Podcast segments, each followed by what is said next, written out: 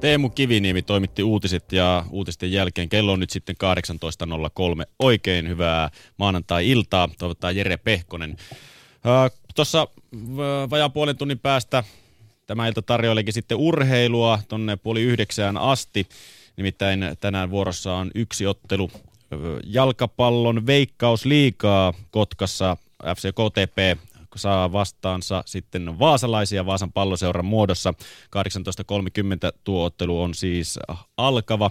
Ja silloin siirrytään Kotkaan, sillä Jari Haapala tänään selostushommissa, mutta sitä ennen kuunnellaan parhaita paloja Yle Puheen aamusta, joka tänään siis kesän jälkeen palasi normaalin päiväjärjestykseen, kun Juusokin sai lomansa lusittua ja palasi tänään sitten ääneen, joten tästä eteenpäin mennään sitten normaalissa päiväjärjestyksessä aamun osalta. Mutta viime perjantaina puhuttiin taiteesta Yle Puheen aamussa, kun urbaanin taiteen festivaali Urb aloitti festivaalinsa, avasi ovensa Helsingissä. Rituaalit ne tuovat ihmiset yhteen. Rituaali on mahdollisuus, jossa mielikuvitus ja todellisuus ovat yhtä aikaa läsnä olevia. Laajan kattauksen nuoria taiteilijoita ja kokeilevaa taidetta esittelevä Urb-festivaali tarjoilee tänä vuonna muun muassa erilaisiin kulttuurimme riitteihin ja rituaaleihin liittyviä ja niitä kyseenalaistaviakin teoksia.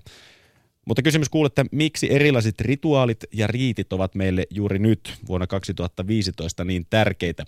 Entä millainen on esitys, joka oikeastaan ei ole esitys laisinkaan? Muun muassa näihin asioihin vastasivat Disco-rituaali-nimisen teoksen työryhmän jäsenet Sanna Uuttu ja Ilmari Paananen. Silja Raunio haastattelee. Yle Puhe.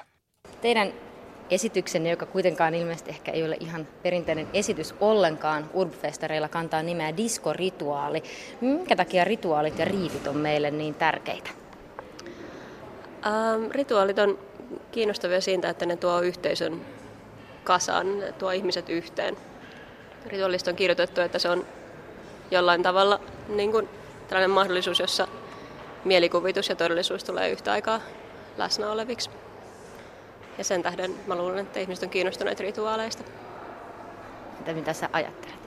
No ehkä semmoisia, jossa henkilökohtaiset rituaalit, niin ne jotenkin sitoo sut siihen maailmaan, missä sä haluat toimia tai sä toistat jotain asiaa kauheasti, niin sen kautta sä pystyt jotenkin ajattelemaan maailmaa tai kehit...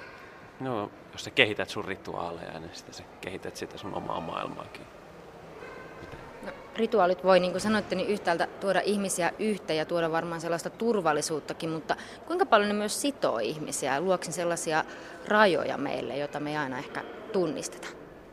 Mm, sen tähden mä ajattelen, että toi, mitä Ilmari myös toi tuosta niin omasta rituaalien kehittämisestä on kiinnostavaa rituaalien kannalta, että sen suhteen voi tehdä aktiiviseksi, voi itse tarkastella niitä rituaaleja, joihin osallistuu ja toisaalta muokata niitä mieleisikseen. Ja musta tuntuu, että tämän aktiivisen toimijasuhteen kautta voi kääntää sen päälailleen. Että ei tarvitse tulla sen perinteen tai jonkin taustan sitomaksi, vaan voi itse ottaa sen toimijuuden. Miten tässä teidän työssänne nyt ehkä kehitetään uusia rituaaleja? Miten meidän työssä kehitetään uusia rituaaleja? Ähm, no sillä tavalla, että tätä rituaalia ei ollut aikaisemmin olemassa. Se syntyi toisaalta niin kuin meidän yhteisistä keskusteluista siitä, että mitä me ehkä halutaan saada aikaan tai mitä meiltä on puuttunut. Kyllähän se on ihan mielivaltainen rakenne sinänsä, vaikka se pohjaa niin kuin tiettyihin kulttuuriantropologian teksteihin tai toisaalta Aristoteleeseen, mutta kyllä se on täysin keksitty. Miten te lähditte tekemään tällaista rituaaliprojektia? Miksi se oli teidän mielestä kiinnostavaa? No, Sannaltahan tämä niin, niin tämmöinen alku, alkuidea syntyi. Ehkä, rit, ehkä rituaali oli siinä mielessä kiinnostava, että koska tämä ei nimenomaan ole millään tavalla esitys eikä esitä mitään. Ja itse, itseä se tavallaan it, minua henkilökohtaisesti se esittäminen ei sillä tavalla niin, niin kiinnosta ollenkaan, että se oman, oman itsensä näyttäminen tai sellainen ei ole kovin kiinnostavaa ja tässä, tässä päästään semmoiseen, koska on pimeää eikä meillä ole semmoista visuaalista havaintoa toisesta, niin sitten voidaan voidaan tehdä lähes anonyymisti, ei an, niin kuin visuaalittomasti anonyymisti, niin, niin jotain uudenlaista ja kokea sen kosketuksen kautta jotain merkityksellistä. No, mitäs toi teoksen muoto? Se on siis, äh, niin kuin sanoitte, siellä on siis pimeätä paitsi silloin, kun on valoja ja sitten äh, ilmeisesti, että kosketuksen kautta jotenkin toiseen ihmiseen voi olla kontaktissa kuitenkin. Minkälainen rakenne siinä, siinä on ja miten se on muotoutunut just sellaiseksi? Meillä on siis kolmiosainen rakenne, joka on tullut Victor Turnerin tällaisesta antropologian teoksesta, jossa se analysoi rituaaleja. Ja se on yksinkertaistanut niin sen yleisen muodon siihen, että on olemassa preliminaali, liminaali ja postliminaali tila. Ja tämä on tietysti tosi simppeli ja yksinkertaistava käsitys siitä vähän samaan tapaan kuin on alku, keskikohta ja loppu, mutta otettiin ihan vakavasti nämä rakenteet ja lähdettiin täyttämään sitä, että mitä se voisi tarkoittaa. Preliminaalivaiheessa on yleensä tavallaan kerrotaan ne, se tilanne ja kerrotaan mitä tapahtuu. Mä ajattelin, että rituaalista tärkeää on se, että kaikki tietää mitä tapahtuu seuraavaksi, ei tule yllätyksiä, ei tule mitään temppuja. Kaikki on tiedossa, ihmiset tietää mihin ne tulee mukaan ja voi itse sitä kautta muokata ja toteuttaa sitä, mitä siinä tapahtuu. Tämä keskimmäinen vaihe, joka nimi on Pimeä, on tosiaan puolitoistuntinen. Se on täydellisessä pimeydessä. Sen aikana soi voimakasta ääntä, joka tuntuu yhtä aikaa kehollisesti, mutta se on myös ihan niin kuin, musiikillista. Ja sen on tällä hetkellä kai tehnyt Tatu Nenonen yksinään jossakin. Ja, se yksinään? Niin siinä on tämä tavallaan se äänimateriaali, mitä tuossa on tuotu, niin se on koko aika ollut mukana meidän treeneissä ja sitä on viety sitä kautta pidemmälle, että sitä on kommentoitu yhdessä. Ja sitten se viimeinen vaihe on tällainen vaihe, jossa tämä yhteisö, joka mahdollisesti on muodostunut tämän pimeän aikana, voi niin yhdessä tulla myös pois sieltä. Palautua jotenkin takaisin tähän näin, mitä tapahtui. Voi katsoa muita ihmisiä, nähdä taas toisensa ja vaan palata yhteen. Niin, eh- ehkä siinä on tavallaan se, mitä aluskin puhuttiin, että kaikki on jo, kaikki mitä me tiedetään tästä rituaalista on, niin, niin osallistujien mahdollista saada ja ihan etukäteenkin, että käsikirjoitus ja plari on jaossa ja kaikki, kaikki se, mitä, miten me ollaan kehitetty, niin se on mahdollista jopa jonkun toisen, ehkä jopa toisintaan, jos, jos niikseen haluaa. Niin kuin, että internettiin vaan ja käsikirjoitus, plari haltuun. Minkälaisia ajatuksia te toivotte, että tämä esitys herättäisi ihmisissä, tai tämä teos herättäisi ihmisissä, jotka siihen osallistuvat? Mm, tuo diskorituaali on tietyllä tavalla tyhjä rakenne. Me ei ehdoteta niinkään paljon siitä, että mitä siitä voi saada tai mitä se voi olla. Minusta tuntuu, että ihmiset tulee sinne omien niin kuin, kiinnostuksen kohteidensa tai pelkojensa tai ihan vain kokeiluhalunsa takia ja täyttää sen itse sellaisella, mitä ne haluaa sieltä löytää. Osaksi varmaan sen takia, että me ollaan pidetty se tämmöinen visuaalinen materiaali, mitä siitä on. Esimerkiksi ei haluta omia kasvoja niin, niin sille rituaalille sen takia, että se ei tavallaan johdattelisi mihinkään semmoiseen, mitä me ajatellaan siitä rituaalista. Eikä yleensä hirveästi puhuta siitä, että meidän kokemuksista – mit, mitä se on antanut, koska se ei ole meidän, meistä se ei ole niin kiinnostavaa, että mitä, mitä me siitä saadaan ja mitä me ehkä ajatellaan siitä, kuin se, että mitä sitten osallistuja on sitten rituaalin päätyttyä ajattelee siitä. Ja se on se, se on se, mitä tavoitellaan, tuntematonta. Fiiliksethän on mennyt ihan laidasta laitaan kaikissa demoissa, että koska ei voi tietää.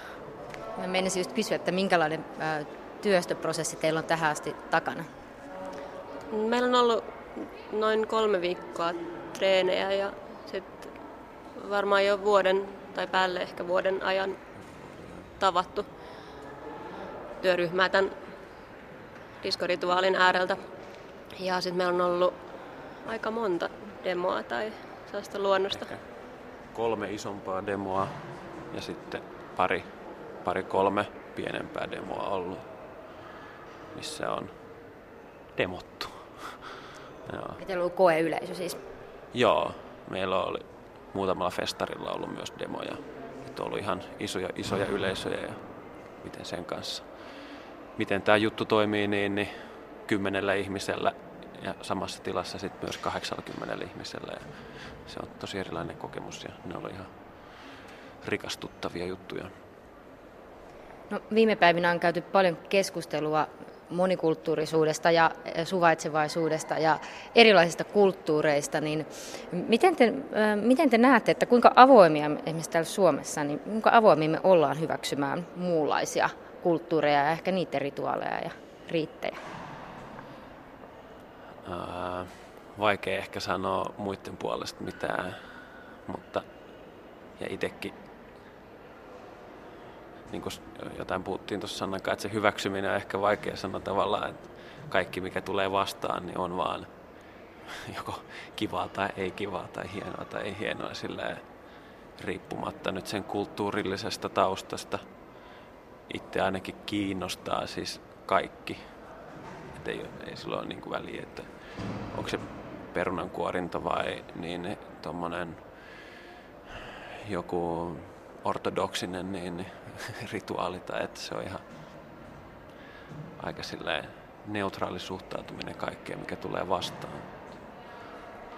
Niin jos ajattelee niitä materiaaleja, mitä, tai minkä äärellä me ollaan inspiroiduttu tämän työryhmän ja niin kuin sekä yhdessä että erikseen, että millaisia matskuja ihmiset on käynyt läpi, mikä on ollut tosi moninaisia.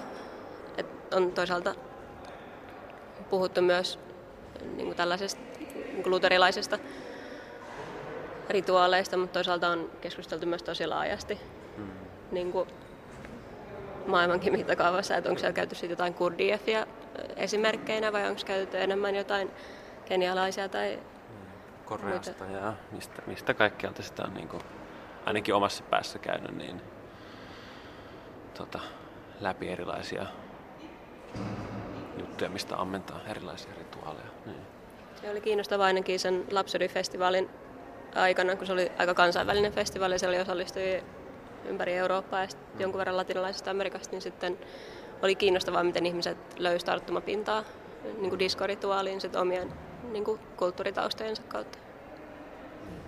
Ehkä tässä on se di- disk- diskosana jo tietysti viittaa, antaa tietynlaisen viitekehyksen, mutta se on ollut tietysti myös va- sinänsä vaikea viitekehys, että miten, mikä on se pitänyt päättää, että ehkä mikä on meidän disko, varsinkin se musiikin suhteen. Mutta se on ollut myös mielenkiintoinen. Sehän on tavallaan tosi niin kulttuuri, tai tietysti, miten se voi sanoa, jokaisessa kulttuurissa disko varmaan aika eri, eri merkityksellinen jokaiselle niin kansanryhmälle riippuen nyt vauvasta vaariin, että mikä on disko sitten. Kiitos paljon. Hyviä festivaaleja. Kiitos. Kiitoksia. Yle Puhe. Näin siinä olivat siis Disco Rituaali-nimisen teoksen työryhmän jäsenet Sanna Uutto ja Ilmari Paananen äänessä. Silja Rauni on haastattelussa ja sanottakoon vielä, että tuo Disco Rituaali teos se saa ensi iltansa tällä viikolla tuolla urbaanin taiteen festivaaleilla, joka Urb-nimeä kantaa. Ja se on esitystaiteen seuran työryhmän vuoden 2015 päätuotanto, joten kannattaa mennä tsekkaamaan. Yle.fi kautta puhe. 18.30 siis siirrytään jalkapallokentille Kotkaan. Tänään siis yksi ottelu tiedossa KTP vastaan Vaasan palloseura. Sinne mennään siis tuossa vajaan vartin kuluttua. Sitä ennen otetaan Yle Puheen aamun tämän, tämän päivän puheenaiheesta kiinni. Tänään nimittäin puhuttiin Yhdysvaltojen presidentin vaaleista, vaikka niihin yli vuosi on vielä aikaa, mutta kova kilpailu tuosta ehdokkuudesta on jo alkanut. Demokraattien leirissä presidenttiehdokkuudesta kisaa Hillary Clintonin lisäksi muun muassa Pohjoismaita ihaileva Bernie Sanders. Republikaaneissa kisassa taas on jo 17 kappaletta ehdokkaita ja noiden joukossa lehtien otsikoihin alati nouseva kiinteistömiljardööri Donald Trump. Trump on ehtinyt suututtaa jo sammakoillaan useita tahoja Yhdysvalloissa ja vähän Yhdysvaltojen ulkopuolellakin. Kampanjansa avauksessa Mr. Donald heti vertasi meksikolaisia siirtolaisia raiskaajiin ja rikollisiin. Myöhemmin mies kyseenalaisti Vietnamin sodan veteraanitkin. Viime viikolla Donald Trumpin ex-vaimo kertoi, että Trump raiskasi hänet väkivaltaisesti jo 80-luvulla. Tällaisten skandaalien äärellä mies siis on presidentti ehdokkuuskampanjansa ohessa toiminut. Mitä tällaiset kohut sitten tekevät Yhdysvaltojen politiikan uskottavuudelle? Entä ketkä Donald Trumpia oikein kannattavat? Silja Rauni otti tästä selvää, kun haastateltavana on ulkopoliittisen instituutin ohjelmajohtaja Mika Aaltola. Yle Puhe. Yhdysvalloissa ensi vuoden vaalien presidenttivaaliehdokkaat käyvät jo kovaa kamppailua, vaikka vaaleihin on vielä yli vuosi aikaa. Esivaaleihin presidenttiehdokkuudesta kisaamaan on ilmoittautunut demokraattien leirissä Hillary Clintonin lisäksi muutama ehdokas, joukossa muun muassa Pohjoismaita ihaileva Bernie Sanders. Republikaaneissa kisassa sen sijaan on jo 17 ehdokasta, mukaan lukien lehtien otsikoihin alati nouseva kiinteistömiljardööri ja tosi TVstä tuttu Donald Trump, aina uusine samma tupakoineen. Jos poliitikon huudet liikkuvat, hän valehtelee. Jos Donald Trump on tajuissaan, hän sikailee. Suunnilleen näin voisi kääntää muun muassa Guardian-lehdessä toimittajien kommentit Donald Trumpin esiintymisestä. Vastikään Trumpin entinen vaimo Ivana Trump, tai entinen vaimo Ivana Trump on syyttänyt miestä raiskauksesta vuonna 1989. Tähän Trumpin asianajaja on kommentoinut julkisuuteen, ettei aviopuolison raiskaus olisi raiskaus. Muitakin hätkähdyttäviä lausuntoja on Trumpin kampanja-ajalle mahtunut. Hän on muun muassa haukkunut meksikolaisia maahanmuuttajia rikollisiksi, vähätellyt Vietnamin sodan veteraania ja sanonut imettävää naista ällöttäväksi. Mutta silti Trumpin kannatus on nyt niin suurta, että hän hän olisi republikaanien presidenttiehdokkaista se, joka joka eniten kannatusta saisi, jopa 25 prosenttia häntä tällä hetkellä äänestäisi. Mutta mihin tämä suosio perustuu ja kuka Trumpin kannalla oikein on? Meillä on nyt puhelimessa ulkopoliittisen instituutin ohjelmajohtaja Mika Aaltola. Hyvää huomenta. Huomenta. Onko Donald Trump republikaaneille uhka vai mahdollisuus? Nyt, kyllä se tällä hetkellä näyttää, että hän on, on uhka. Hän nyt pystyy tällä kannatuksellaan viemään republikaanipuoletta näihin omiin suuntiinsa ja nostamaan äh, julkisuutta, joka toimii joihinkin, joihinkin äänestäjiin, mutta amerikkalaisten valtavirtaan ei ollenkaan. Kuinka uskottavia tällaiset Trumpin kaltaiset ehdokkaat ovat ja mitä ne voi tehdä esimerkiksi tuolle nimenomaan republikaanisen puolueen, koko puolueen uskottavuudelle? No yleensä tällaiset äh, ilmiöt äh, presidentinvaalien alla, niitä tapahtuu ja ne usein ovat lyhytaikaisia. Yleensä se menee niin, että joku uusi ja freesi kasvo nousee, nousee kallupsuosioon ja sitten tapahtuu erilaisia kohuja ja, ja, ja tämä kallupsuosio romahtaa. Tässä Trumpin tapauksessa täytyy kyllä sanoa se, että hän on nimenomaan kohuilla äh, näillä sammakoillaan päässyt kansansuosioon ja siinä hän on hän on hieman erilainen ja, ja tietenkin voi, voi spekuloida, että, että, että onko nyt niin, että tällaisella kohujulkisuudella, että siinä on oma strategiansa luoda sitten kestävämpää kannatusta. Se jää vähän, vähän nähtäväksi, mutta yllättävän sitkeästi tämä nyt kannatus on hänellä pysynyt näistä, näistä, tästä kohujulkisuudesta huolimatta. No hänen Trumpin möläytykset tietysti on ollut aika hurjaa ja ö, suorastaan rasistisiakin. Ö, kuka häntä sitten oikein kannattaa? Ketkä hänen, häntä niin kuin tukevat näistä hurjista kommenteista huolimatta?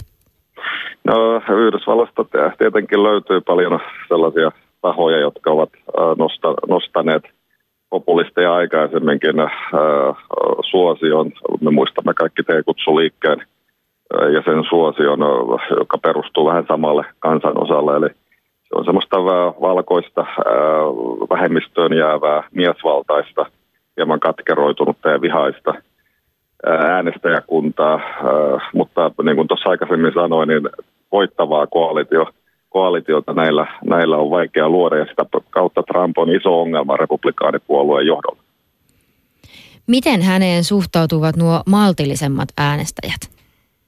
No hänessä on tiettyä tämmöistä hauskuus- ja viihdearvoa, mutta ei häntä vakavasti otettavana ehdokkaana vieläkään pidetä.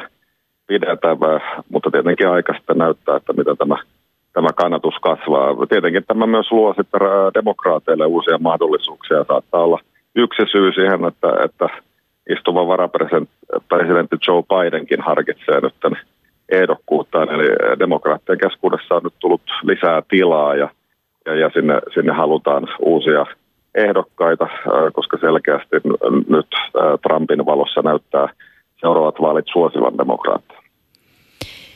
No republikaanilla yksi haaste on ollut houkutella nimenomaan taakseen myös maahanmuuttajataustat, esimerkiksi myös latinon väestöä, väestöä koska heidän määränsä Amerikassa kasvaa. Miten tähän vaikuttaa se, että Trumpin kommentit ovat olleet esimerkiksi meksikolaista maahanmuuttajista on ollut niin, on olleet niin rasistisia? No kyllä se tietenkin on, on hankalaa, että Yhdysvaltojen ää, vaalikartta ää, suosii kyllä ehdokkaita, joilla on mahdollisuuksia saada myös vähemmistöjä puolelleen. Että, että luulen, että viime kädessä ää, Jeb Bush ää, ja Marco Rubio, jotka ovat, ovat ehdokkaita, jotka kykenevät tavoittamaan myös vähemmistöjä, niin, niin tulevat nousemaan republikaanien ää, parissa ohi Trumpin.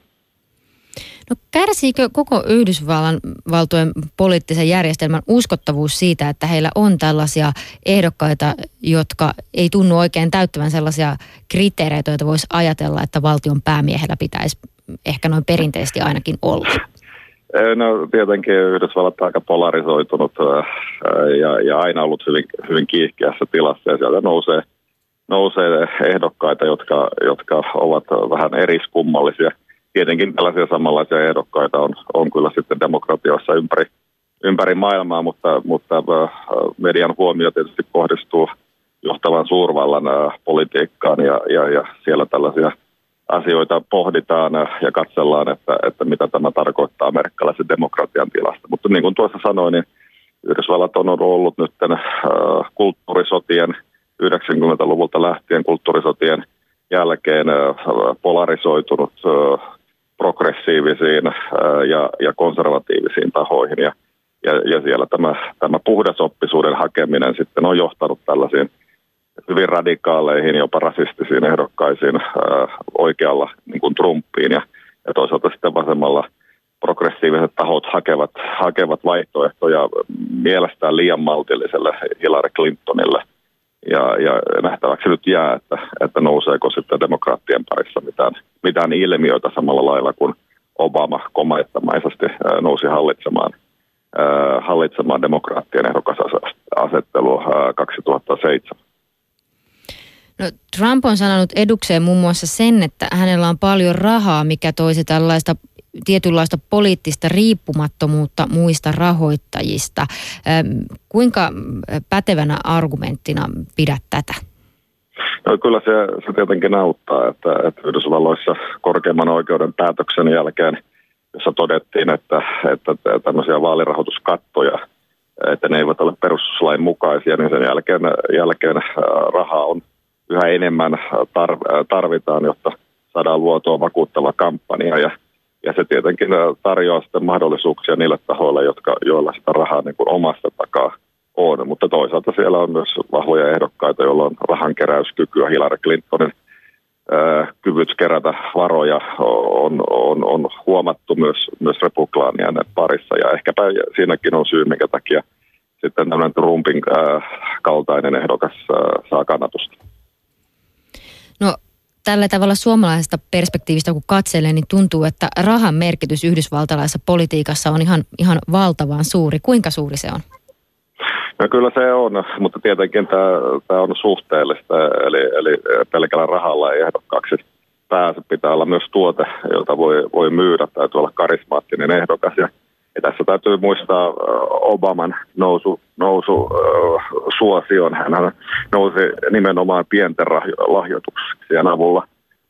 Hän, hän keräsi rahaa, rahaa ja, ihan tavallisilta amerikkalaisilta, mutta keräsi niin monelta, että pystyi kilpailemaan sitten, sitten näiden suurten rahoittajien tukemien ehdokkaiden kanssa.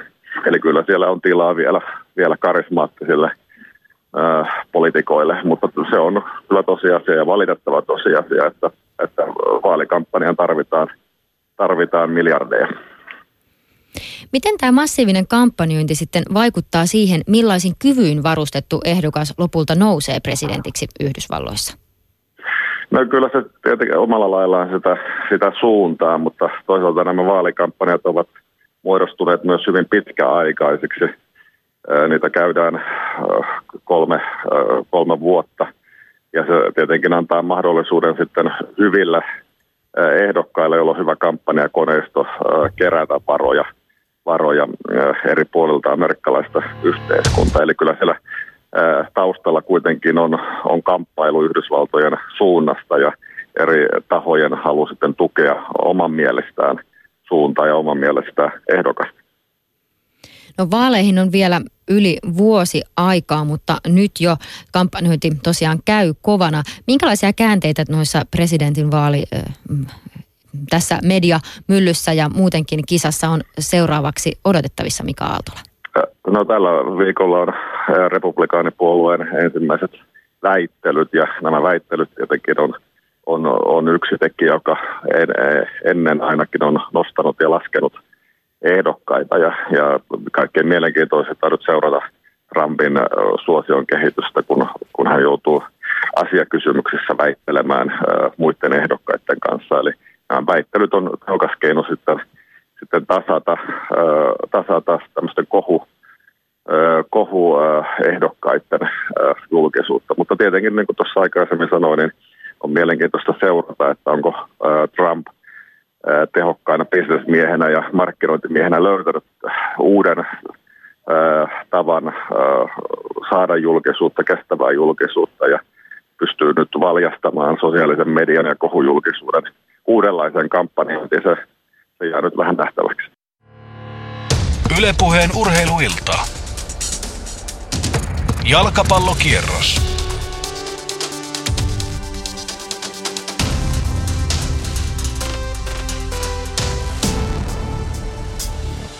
No niin, ja tervetuloa nyt sitten jalkapallon ystävätkin seuraan. Jere Pehkonen siis täällä studion puolella tänään, kun vuorossa on jalkapallokierroksella yksi ja ainoa Veikkausliiga ottelu. Tuo ottelu on KTP vastaan Vaasan palloseura ja mennäänkin pitemmittä jorinoitta tuonne aurinkoiseen Kotkaan Arto Tolsa Areenalle. Selostuksesta tänään vastaa Jari Haapala, joten Jari, Jinkulan jälkeen, ole hyvä. Ylepuheen urheiluilta.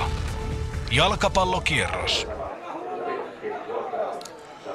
Arto Tolsa Areenalla todellakin odottava tunnelma. Ottelu on ilman muuta jo käynnissä, mutta mitä tässä ottelussa sitten tulee tapahtumaan, nimittäin panokset ne ovat todella kovat. KTP on sarjassa toista, sille 15 pistettä ja sarja Jumbo Vaasan palloseura nyt sitten vastassa vain 10 pistettä vaasalaisilla. Ja heti vaasalaiset aloittavat, aloittivat tuossa vaarallisesti Jeri Voutilainen, joka pelaa tänään hyökkäyksessä eli tuonne päätyy. Ja siinä vaadittiin jo rangaistuspotkua, mutta kulmapotkua siitä ainoastaan tuli. Ja nyt tuo kulmapotku annetaan ja sieltä Pyörekseen antaa ja Koskimaa pääsee jatkamaan, mutta pallo menee kuitenkin ohi maalin, se jää pelattavaksi. Mäkelä ei palloa saa ja sen putsaa sitten Juuso Salonen tuonne aina keskialueelle asti ja näin eh, tiputtaa Voutilainen, joka on tässä vaiheessa tullut jo tuohon keskialueelle pallon aina maalevahti sillan päälle asti.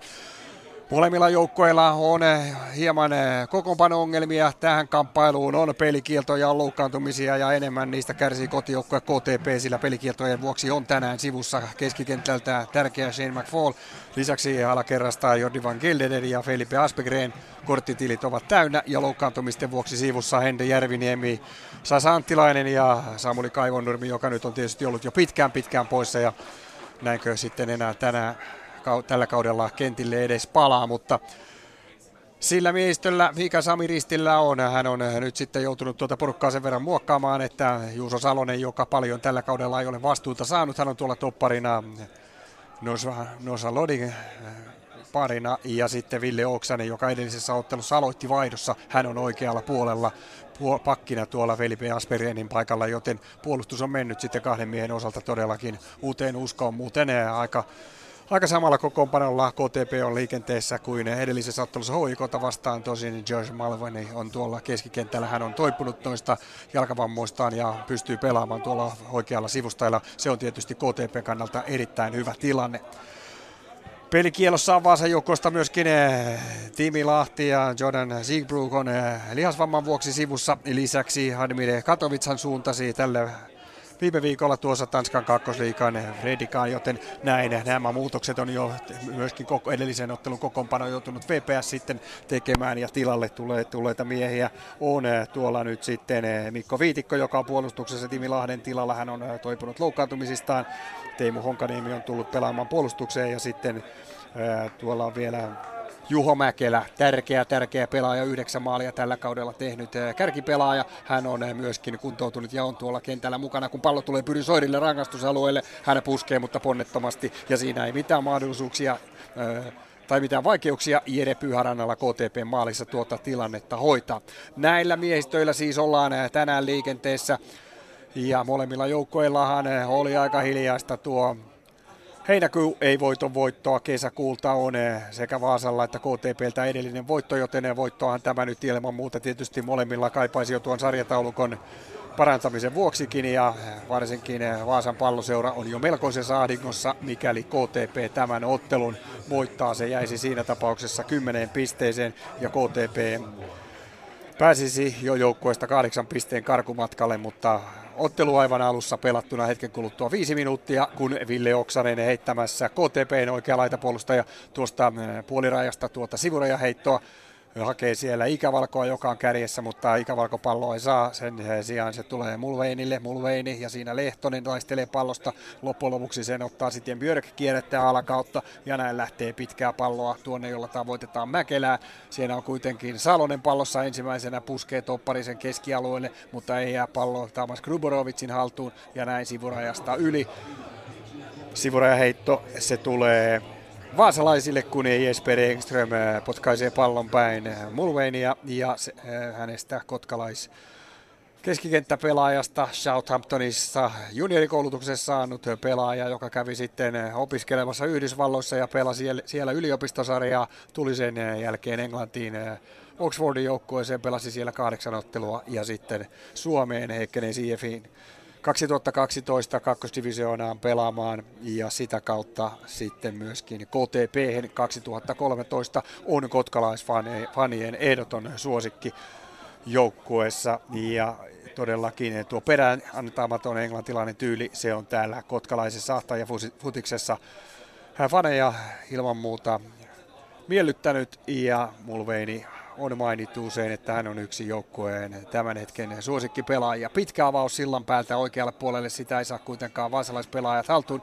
Nimenomaan Malweini taistelee pallosta, pistää sen pystyyn tuonne ikävalkolle. Ikävalko ei kuitenkaan lähde täysillä tuohon tilanteeseen ja se häntä ennen pallossa on Koskimaan nyt uutta taistelua. Nyt on pallo ikävalkolla, pystyy kantapäällä siirtämään sen sitten jos Mulveinille, Mulveini alakautta ja, ää, Oksaselle. Oksanen työntää tuohon eh, nopeasti siirron Gruborovic. Gruborovic hakee pystyyn sieltä syötellä sitten Lehtosta, joka oli menossa, mutta hän ei palloa saa. Ja näin sivura ja heitto Vaasan palloseuralle tuolta vasemmalta puolelta ja Jesper Engström vasempana puolustajana VPSn ryypityksessä tänään. Hän heittää pallo, mutta sitä tulee Oksanen hyvin vastaan. Pallo pelataan tuossa sitten Ikävalkolle, Ikävalko oikealle puolelle ja nyt lähtee Mulveinin keskitys. Siellä ei ole vain yhtään vihreävalkopaitasta tuossa kohdassa, mihin pallo menee ja sen pystyy sitten siivoamaan keskialueelle Teemu Honkaniemi, oikea puolustaja. Sieltä tulee kaukaa Minkenen minkä sen yritys, mutta siinä ei mitään vaikeuksia. Hendi Sillan päällä Vaasan palloseuran kokeneella 35-vuotiaalla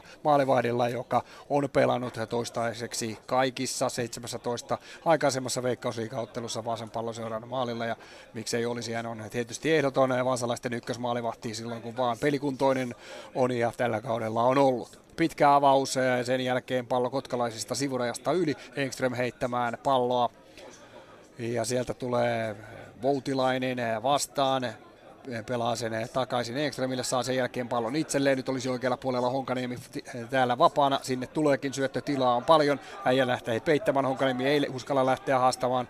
Pelaa mieluummin alakautta Koskimaalle. Koskimaan upea ristipallo vasemmalle puolelle, jossa on sitten menossa vaasalaispelaajista Eero Tamminen. Tamminen ei saa palloa haltuun ja on myöskin paitsiossa, joten näin vapaa potku KTPlle. Hirvi Vuotilainen pelasi edellisessä ottelussa VPSn kokoonpanossa laitapuolustajana, mutta nyt Juha Mäkelän kanssa hyökkäyksessä kupsista täksi kaudeksi tullut eh, laajakas 20-vuotias pelaaja, jolla on sopimus VPSn kanssa myöskin ensi kaudeksi. Outilainen on ollut tällä kaudella paljon loukkaantuneena ja pelaa itse asiassa vasta viidettä veikkausliikaotteluaan tällä kaudella. Todellinen lupaus ja VPS kaappasi miehen kupsilta. Ja nyt sitten tietysti odotetaan Voutilaiselta, mikäli hän on sillä, sillä tavalla pelikuntoinen ja pelituntuma riittävästi saanut tuon loukkaantumisensa jälkeen ilman muuta hyviä esityksiä. Hienoja, hienoja esityksiä viime kaudella kupsin joukkoissa ja nyt sitten Mäkelän parina, kokeneen kokeneen hyökkäjän parina tuolla tänään VPSn hyökkäyksessä. Sivureja heitto, Oksanen sitä jälleen heittämässä, pelaa pallon Ikävalko, oli Ikävalko pyrkii jatkamaan tuohon Minkeselle, joka oli eh, juossut tyhjään tilaa, mutta siinä on välissä nimenomaan Voutilainen, joka kierrättää alakautta palloa ja sen jälkeen Engström laittaa pitkää palloa, siellä ei ole ketään. Eh, vaasalaispelaajia menossa, eh, itse asiassa Oksanen pallossa taistelee sen jälkeen uudelleen tiukasti tiukasti rikkoo ja siitä vapaa potku. Vaasan palloseuraalle rikkoo nimenomaan Eero Tammista, joka pelaa tuolla keskikentän vasemmalla sivustalla Oksasta vastaan. Ja vapaa potku sen jälkeen äh, vaasalaisille. Noin 10 minuuttia, 10 metriä tuosta keskirajan tuntumasta. Ja Toni Björk tulee sitä antamaan loppujen lopuksi tuolta hyökkäysalueelta hän näitä erikoistilanteita paljon antaa. Kulmapotkunkin nostaa sitten käden ylös ja sen jälkeen lähtee pallo korkeana tuonne rangaistusalueen rajalle. Siellä on nostettu Koskimaa tietenkin ylös, kovaa sähinää ja loppujen lopuksi Oksanen pyrkii putsaamaan pallon. Se osuu, osuu sitten Ville Koskimaan isokokoisen vaasalaistopparin jalkaa ja siitä päätyrajasta yli ja ei sen vaarallisempaa tilannetta tuosta Björkin vapaapotkusta tullut. Jere Pyhäranta viime kaudella Myllykosken pallossa ja sitten täksi kaudeksi KTP maalilla siellä myöskin pelannut kaikki KTP 19 ottelua tällä kaudella avaa, avaa pitkällä pallolla. Ikävalko taistelee pallosta häviää tuon eh, sitten Abdullahille, mutta pallo jää Minkeselle. Hän pelaa oikealla. Siellä, siellä Josh Malveini pelaa Oksaselle, Oksanen uudestaan Malveinille, joka kierrättää alakautta. Nyt on kyllä tukossa tuo reuna, ei päästä siitä pelaamaan. Oksanen yrittää korkeaa tippiä, Ikävalko on siellä pallossa ja pääseekin siitä, yrittää nostaa palloa sitten eh, yli tuosta toppari Mikko Viitikon, mutta Viitikko haistaa tilanteen hyvin laittaa pallon sivurajasta yli ja KTPn sivureja heitto, jota Oksanen heittämään. Ville Oksanen, joka on jo useamman vuoden ajan viihtynyt täällä Kotkassa, pelasi myöskin eh, monta vuotta peräkkään Myllykosken pallossa Veikkausliikaa ja valittiin yhtenä kautena myöskin Mypan kauden pelaajaksi, mutta siirtyy sitten todellakin tänne Kotkaan. Pelasi pari kautta tuossa eh, ykkösdivisioonassa ja palasi nyt KTPn riveissä Veikkausliikaan. Tämä ottelu on erittäin tärkeä kotkalaisille, kun eh, Oksanen heittää pallon, heittää sen tuonne. Minkäselle, Minkänen taistelee tuolla pallon kanssa? Päätyrajan tuntumasta, hankkii sitä joukkueelleen sivurajaheiton loppujen lopuksi, kun siinä Engström on peittämässä, kierrättää alakauttaa Oksaselle, mutta ahdasta on, todella ahdasta on, ja Engström taistelee pallosta, pelaa sen sitten aina keskialueella asti, Mäkelä vastaan, nostaa päällä palloa eteenpäin, että se tulee Voutilaiselle, Voutilainen odottaa, että tulee pelaaja mukaan. Nyt menisi molemmista laidoista. Hieno syöttö vasemmalle puolelle. Ehtiikö Tamminen siihen? Ei ennen Nosa Lodi. Ja Nosa Lodi taistelee pallosta Tammisen kanssa. Laittaa siinä miehen nurin. Ja loppujen lopuksi ottelun päätuomari Antti Munukka antaa siitä Vaasan palloseuralle vapaa potku, vaikka kotkalaisyleisö siitä hieman protestoikin. Kyllä siinä ilman muuta Nosa Lodi. Hänellä oli aikaisemmin jo paikka katkaista paremmin tuo tilanne, mutta kun ei pallo oikein kunnolla miehelle jäänyt, niin sen jälkeen se tuli vielä Tammisille pelattavaksi ja Nosa Lodi lanasi miehen tuohon kentän pintaan ja siitä vapaa potku, jota jälleen Toni Björk antamassa tuolta oikealta aivan sivurajan tuntumasta nostaa jälleen kättä ylös ja jälleen on nostettu. Siellä on viitikko, siellä on eh, Koskimaa tuolla rangaistusalueen sisällä ja nyt jää pahasti pallo pyörimään ja loppujen lopuksi sen pyhäräntä kyllä saa. Tulee ensin ulos, mutta nyrkkeilee hieman ohi tilanteesta. Pyhäräntä siinä tuli kyllä arviointivirhe hänelle ja pallo jäi tuohon vitosen rajalle pyörimään, mutta loppujen lopuksi siitä sitten mies sai tuolta miesmeiden keskeltä pallon kaavittua itselleen. Avaa pitkää palloa, sen jälkeen Ositasvili pallossa. Se pelataan Abdullahille. Abdullahi menettää pallon Ilari Äijälä, joka toi pelaa vasemmalla keskikentällä. Hänen syöttönsä hän yrittää sillä tavoitella Lehtosta, mutta Koskimaa jälleen vaasalaiskapteeni väliin, pelaa Björkille. Björk kierrättää tuolta vasemman kautta, siellä on Engström ja sen jälkeen alakautta pelataan aina Mikko Viitikolle asti. Viitikko rauhallisesti pallon kanssa vasemmalle Engströmille. Ja nyt tulee syöttö tuohon keskialueelle Björkille. Björk taistelee pallosta, mutta häviää kaksinkamppailun Gruborovicille ja loppujen lopuksi Minkänen tulee siihen apuun, mutta pallo jää vaasalaisille. Pyry Soiri yksi vastaan yksi tilanne Ositasvilja vastaan näissä. Soiri on vaarallinen, yrittää kolmenkin pelaajan keskeltä ja nyt siellä on jo liikaa kotkalaispelaajia ympärille. Ositasvili vie pallon ja pelaa sen vasemmalle Ikävalkolle. Ikävalko hakee pystysyötellä Ositasvilja, joka on lähtenyt pakin paikalta yllättäen tuonne keskelle nousuun, mutta siihen väliin tulee viitikko ja katkaisee tuon pallon ja pelaa pallon aina sillan päälle asti. Heitto Vaasan palloseuralle aika keskirajan tuntumasta. Engström menee sitä heittämään. Ja äh, Tamminenko siellä loppujen lopuksi onkin tuo pelaaja, joka sitten sivuraja on antamassa, kuitenkin Voutilainen tulee vastaan, sen jälkeen pitkää palloa ja Mäkelä siihen perään, ei nouse lippu, Salonen äh, varjostaa tuossa Mäkelää, Mäkelä tuolla lähempänä lippua, mutta Salonen äh, työntää miehen sivuun ja ottaa pallon pois, pelaa sen oikealla Joshua Mulvainille, joka pelaa sen sitten Lehtoselle Lehtonen selkämaaliin, mutta pystyy pitämään pallon, pelaa alakautta, hieman hitaasti lähtee molempien joukkueiden hyökkäykset ja sitten eh, kun se saadaan hyökkäjille, ne suorastaan pysähtyvät, ei ole yhtään vaarallista tilannetta pystynyt kumpikaan joukkue tässä vajaan 15 minuutin aikana oikeastaan vielä luomaan. No, pienet muutamat hässäkät, mitkä ovat tuolla KTP-rangaistusolojen sisällä olleet, mutta ei niissäkään ole kuka vaasalainen pallokontrollissa sillä tavalla ollut, että olisi päässyt maalilaukausta yrittämään. Pallon sivurajasta yli ja sitä heittämään sitten Teemu Honkaniemi Vaasan palloseuran 24-vuotias laitapuolustaja ja odottelee siinä vähän, eh, kenelle tuon pallon nyt sitten pystyisi pelaamaan. Hakee siinä Mäkelän päätä, Mäkelä jatkaa ja siellä on Soirikin pallossa ja sen jälkeen näyttää avustava siinä, että Soiri rikkoo Ositasvili ja, ja KTPlle vapaa potku. Molemmat joukkueethan ovat ilmoittaneet, että lisähankintoja joukkueeseen ollaan tekemässä 6.8. tuo Veikkausliikan siirtoikkuna jälleen avautuu ja ennen kaikkea Vaasassa on ollut viime päivinä harjoituksissa todella paljon vilinää. Siellä on ollut useita ulkomaalaispelaajia näytillä, muun muassa Britit Brad Abbott ja George Clark sekä yhdysvaltalaismaalevahti Scott Angerin ja kenttäpelaajat Isaiah Schaffer ja Cameron Rogel sekä uudesta Seelannista vielä Nikko Boksabal. Se kertoo vähän siitä, minkälaiset, minkälaiset tunnelmat tällä hetkellä Vaasassa on. Paniikkinappula on ilman muuta jo hieman päällä, nimittäin tähän aikaan vuodesta, kun aletaan ulkomalta pelaajia etsimään, niin tilanne on se, että aika lottoa saa kyllä tai Lotossa onnistua, mikäli sieltä todella hyvän vahvistuksen saa. Kyllähän asia on niin kuin KTPn ex-valmentaja Janne Hyppönen kerran sanoi, että nämä pelaajat, ulkomaalaispelaajat, jotka tänne Suomeen tulee, he ovat ensin käyneet yrittämässä Ruotsissa, Norjassa ja Tanskassa ja sen jälkeen tulevat tänne, kun nyt katsotaan tämä tilanne. Pitkä pystysyöttö ja Mäkelä vasemmalta läpi, aivan liian kova kosketus kuitenkin häneltä palloon ja pallo liukuu aina tuonne Jere Pyhärännalle asti, mutta hyvä avaus tuolta, pitkä pitkä avaus Engström oli, joka tuon pystyavauksen niin sitten teki ja sieltä se vaan Mäkelä karkasi tuosta KTP-linjasta, mutta tuo viimeinen kosketus oli aivan luokaton ja se meni aina tuonne Pyhärannalle asti. Siinä ensimmäinen maalintekopaikka Mäkelä Mäkelälle ja nyt tullaan jälleen uudestaan vasemmalta Voutilainen pallon kanssa. Siellä on eh, Mäkelä tuolla rangaistusolen sisällä, keskitys Voutilaiselta, mutta se on heikko. Ja siihen Osalodi Nosalodi eh, palloon ensimmäisenä ei tule lähellekään Mäkelää, mutta kyllä Mäkelä tuolla jälleen oli haistelemassa noita paikkoja. Ja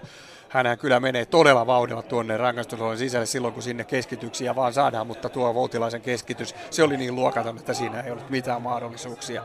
Mutta tuon edellisen tilanteen siinä Mäkelähän tuskastelee sitä vieläkin.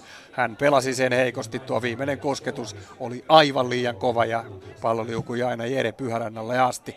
Upea ristipallo tulee tuolta Honkaniemeltä vasemmalle puolelle ja siellä on menossa Tamminen, mutta Mies on paitsiossa, näin avustavan lippu pystyyn ja vapaa potku KTPlle. Hetken kuluttua Arto Tolsa Areenalla pelattu 18 minuuttia KTP VPS ottelu lukemissa 0-0.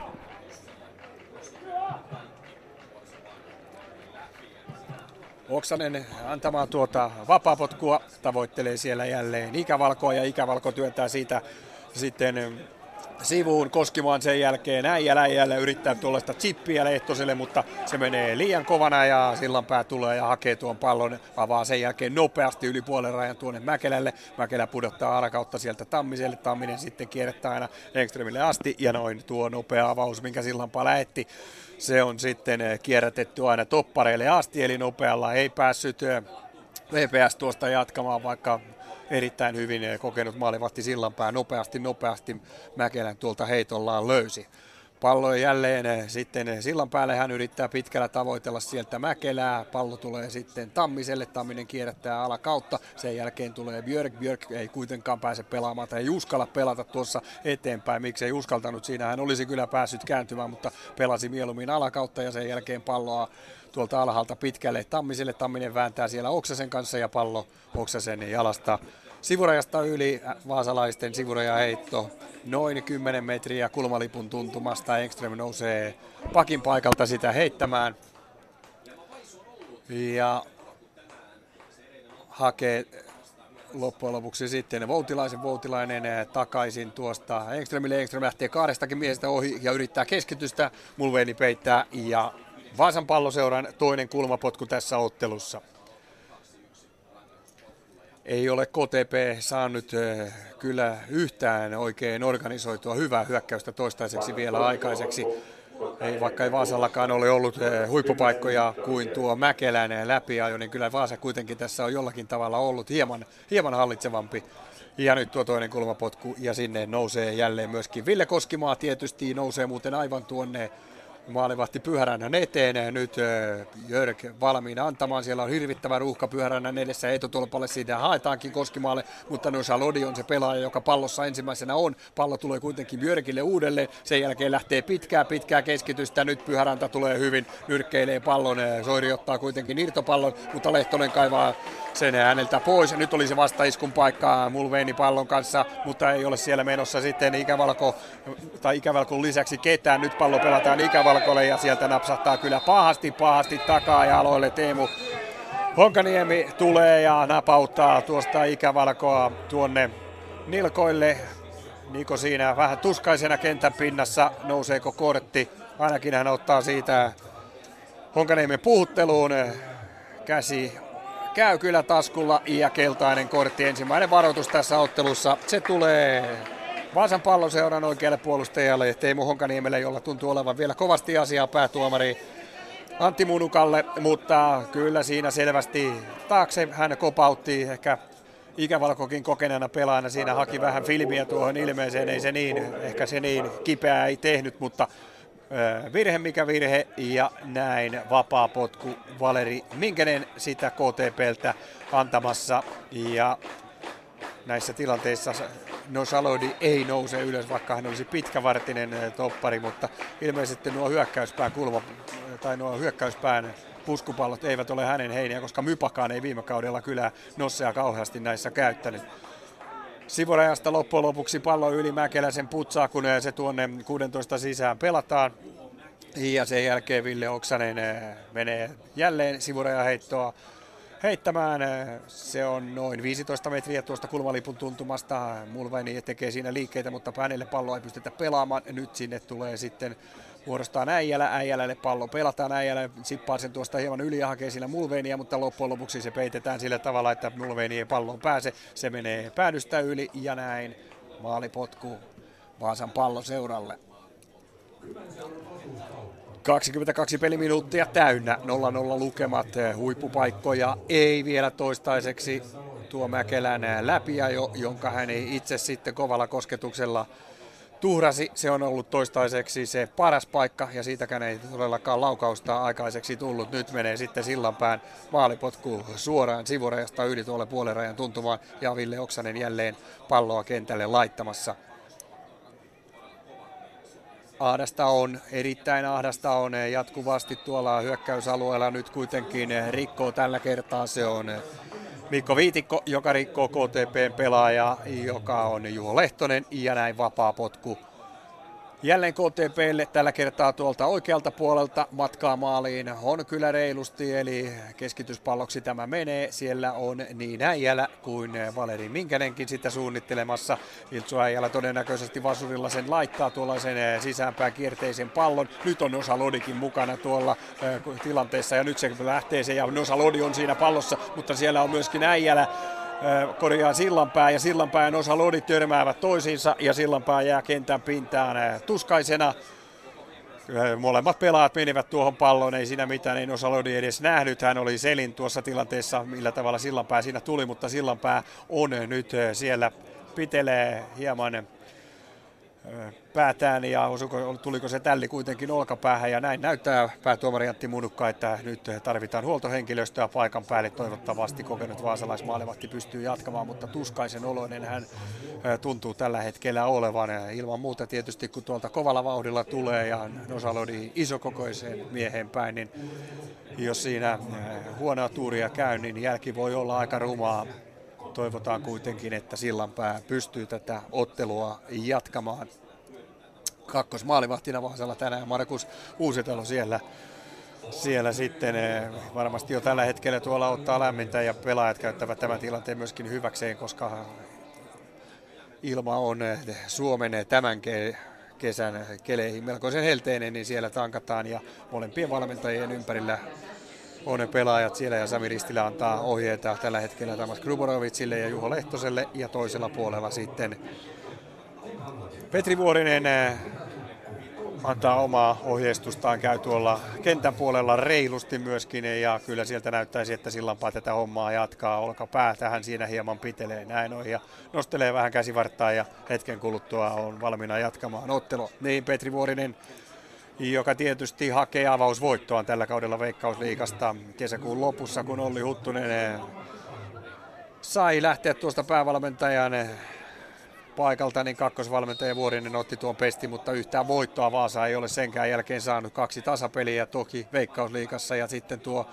ihan eh, kunniakas tasapeli Aikota vastaan Vaasassa. Tuklamassahan sitten tuli kylmästi 4-0 takkiin ja se euro taivaan loppui Vaasan osalta siihen. Ensi kaudella ei varmasti europelejä Vaasassa nähdä. Hyvä, kun nähdään veikkausliikaa, se on varmasti tällä hetkellä seuran päätavoite. Pallo sivurajasta yli Engström heittämään sivurajaheittoa Vaasan joukkueesta jälleen kerran. Ja hetken kuluttua valmiina palauttamaan pallon sitten jälleen peliin. Engström tällä kaudella 14 ottelua aikaisemmin pelannut Veikkausliikassa, joten on, on sitten muutaman matsin ollut sivussa. Nyt vähän palloa tulee tuon keskialueelle. Voutilainen ei saa sitä kuitenkin haltuun. Salodi ottaa pallon sen jälkeen. Pelaa Minkeselle, joka hakee pystysyötöllä siinä Lehtosta, mutta Lehtonen on aivan kantapäin kantapäillä, joten helposti tulee takaa Ville Koskimaa ja putsaa tuon pallon pois ja loppujen lopuksi siitä vihelletään vielä vaasalaisille vapaa potku.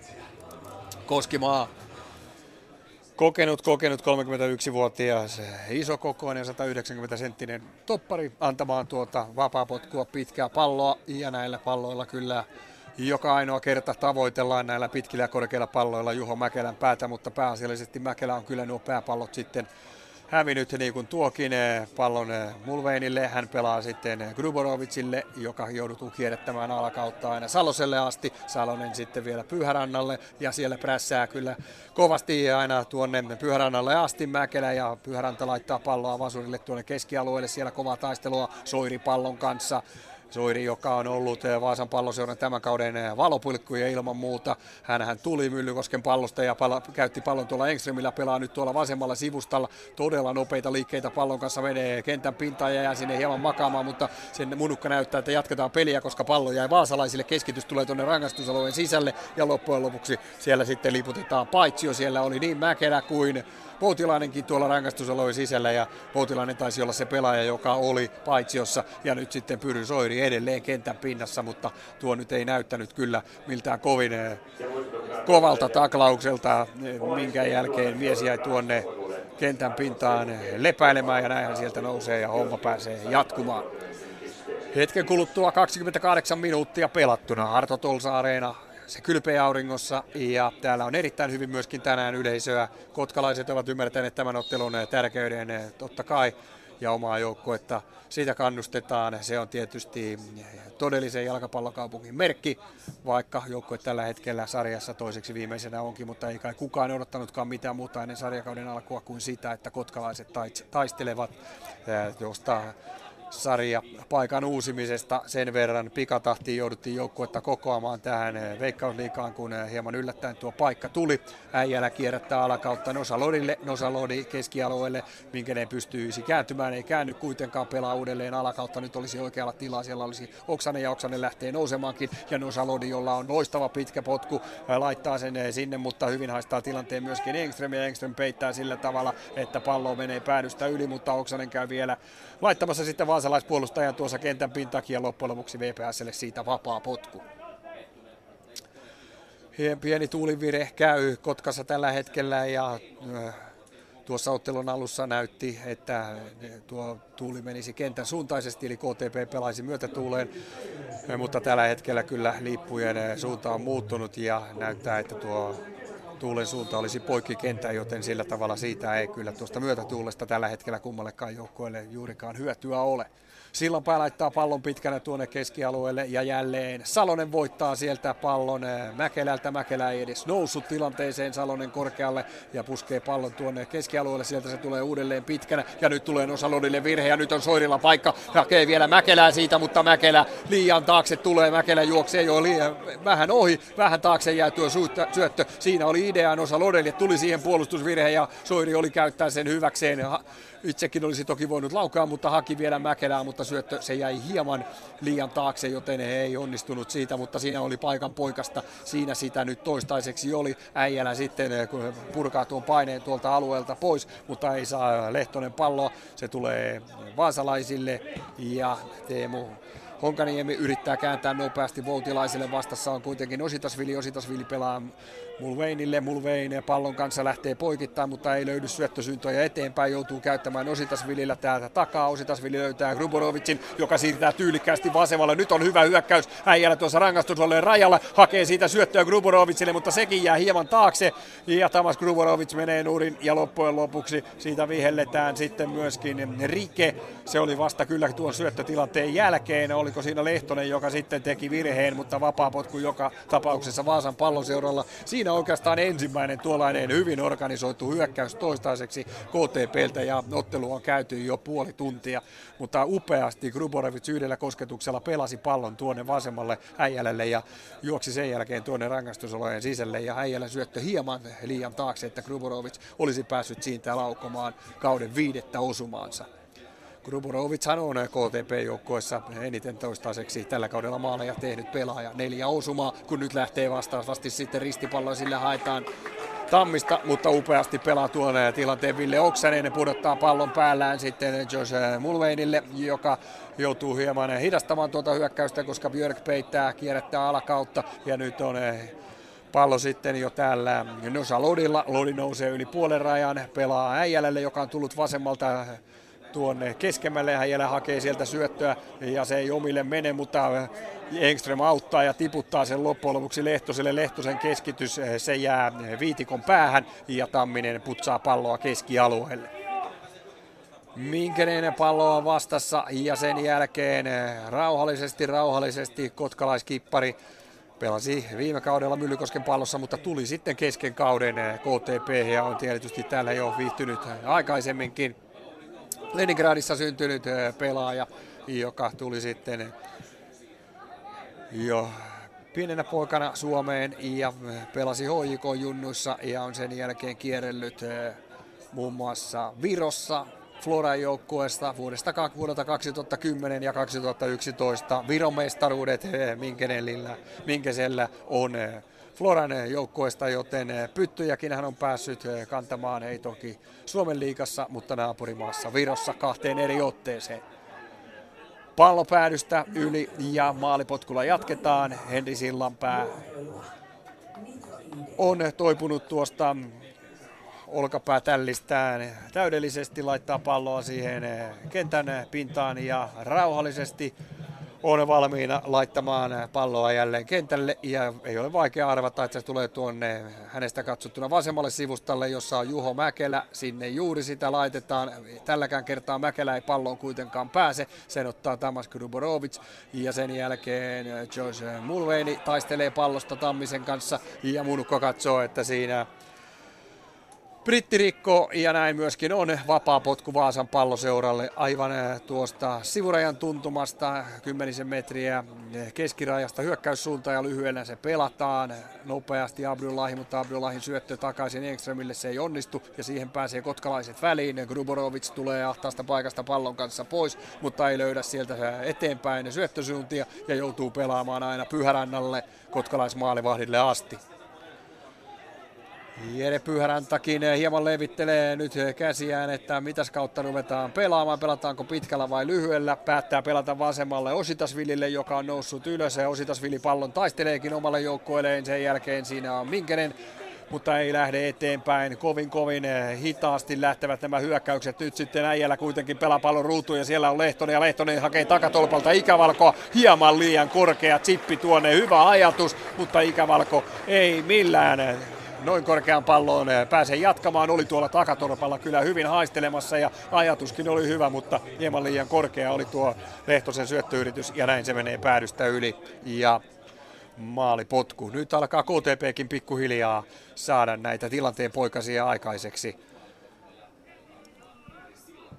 Sillanpää laittaa palloa jälleen tuonne hakee Mäkelää, mutta tuo on nyt jo niin helposti arvattavissa, että KTP tietysti miehittää tuon useammalla miehellä tälläkin kertaa sen, eh, minkä tuon pääpallon vei. Sitten Gruborovic ja hänelle syöttöä annetaan, mutta siinä oli nyt tällä kertaa Antti Munukka edessä sillä tavalla, että Gruborovic ei päässyt eh, palloon ja eh, Gruborovic tulistuu siitä ja sanoo Munukalle muutaman valitun sanan ja siitä Munukka nostaa miehelle sitten keltaisen kortin, mutta kyllä tietysti voi nyt tuomari tuossa vähän itsekin pelin katsoa. Kyllähän ilman muuta tuossa Esti oli huonosti sillä tavalla sijoittunut, että Gruborovic olisi palloon päässyt liian lähellä tuota tilannetta. Ja näin Gruborovic hermostuu siitä.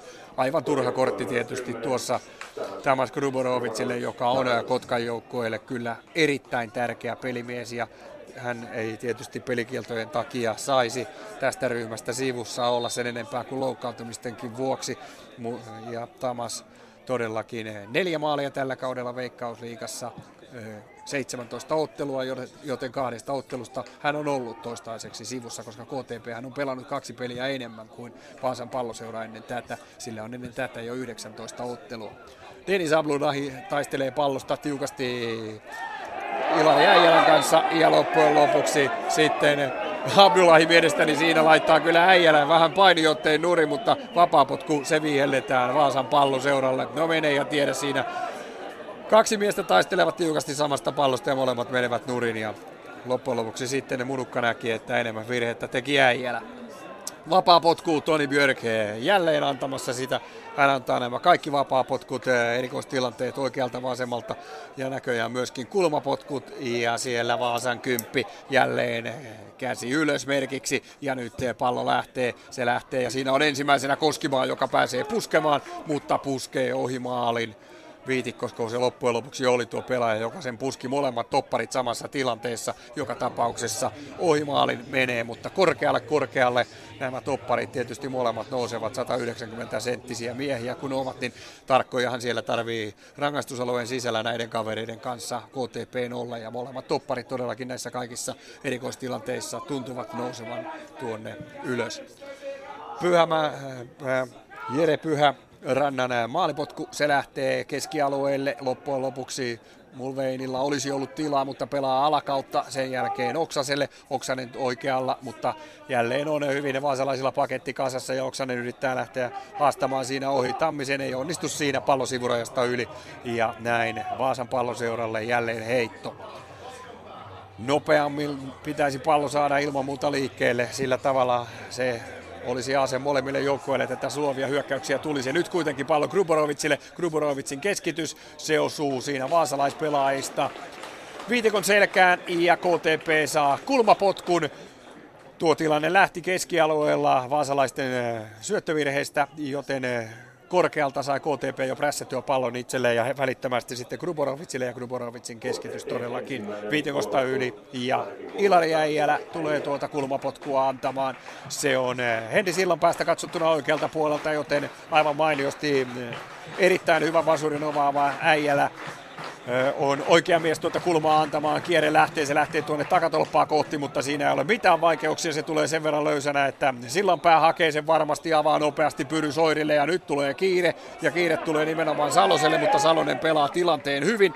Hän peittää, Soiri ei pääse loppujen lopuksi ensimmäisen kosketuksen jälkeen palloon enää lainkaan ja Salonen peittää sillä tavalla, että pallo sivurajasta yli ja sivureja heitto KTPlle, jonka Ositasvili laittaa jo peliin. Pitää palloa sen jälkeen, kun saa sen ikävalkolta kierrättää nyt hyvin Minkäselle. Nyt on oikealla puolella tilaa Oksasella vaikka kuinka paljon, miksei laiteta palloa juoksuun. Se laitetaan hänelle jalkaa, Oksanen lähtee tuosta keskeltä, mutta sen kaivaa pallon Tamminen pois. Se jää loppujen lopuksi kuitenkin KT pelas pelaajille ja sitten tulee Mulveinin keskitys tuonne rangaistusalueen sisälle kentälle, mutta siellä on jälleen eh, Herrana ja Hidalkona korkeimpana Ville Koskimaa, joka puskee pallon, mutta ei saa sitä niin kauas väljemmille vesille, etteikö vähän painetta jatkuisi. Mulveini taistelee tuolla kulmalipun tuntumassa Engströmin kanssa ja loppujen lopuksi rikkoo ja Vaasan palloseuralle siitä vapaa potku.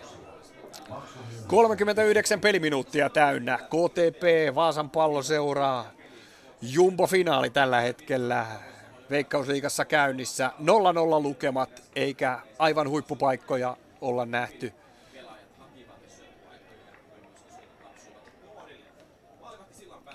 Sillanpää antamaan tuota vapapotkua. Se lähtee tuonne keskialueelle. Nosalodi on siinä ensimmäisenä. Korkeimmalla tulee vahvasti jälleen Mäkelää vastaan. Kyllähän Mäkelä tässä kovia joutuu ilman muuta kokemaan, koska hän on tuo target-pelaaja, jolle jatkuvasti noita palloja pelataan ja Nosa Lodi, joka on isokokoinen pelaaja, tulee tuolta voimalta takaa ja niin on tullut myöskin Juusa Salonen, joka on eh, moneen moneen kertaan tuolta Mäkelän takaa myöskin eh, pompannut todella korkealle ja vienyt pallon siitä. Ja tietysti helpompihan tuolta topparin on eh, Topparin on äh, tulla esiin tuohon tilanteeseen, kun äh, maaleja seli kohti olevan hyökkäjän ilman muuta etu on Topparilla siinä ja pääasiallisesti Mäkelältä nämä pallot on toistaiseksi viety, mutta sen ei tarvi onnistua kuin kerran ja jatkopallo siitä Voutilaiselle, niin siinä voisi olla tilanteen poikainen. Nyt pelaa KTP hyvin ja Ositasvili nousee vasemmalla ja hänelle pelataan pystyy Minkänen on siellä joka tuon syötön antoi, mutta hienosti Pyry Soiri seurasi tuon Ositasvilin nousun aina tuonne päätyyn asti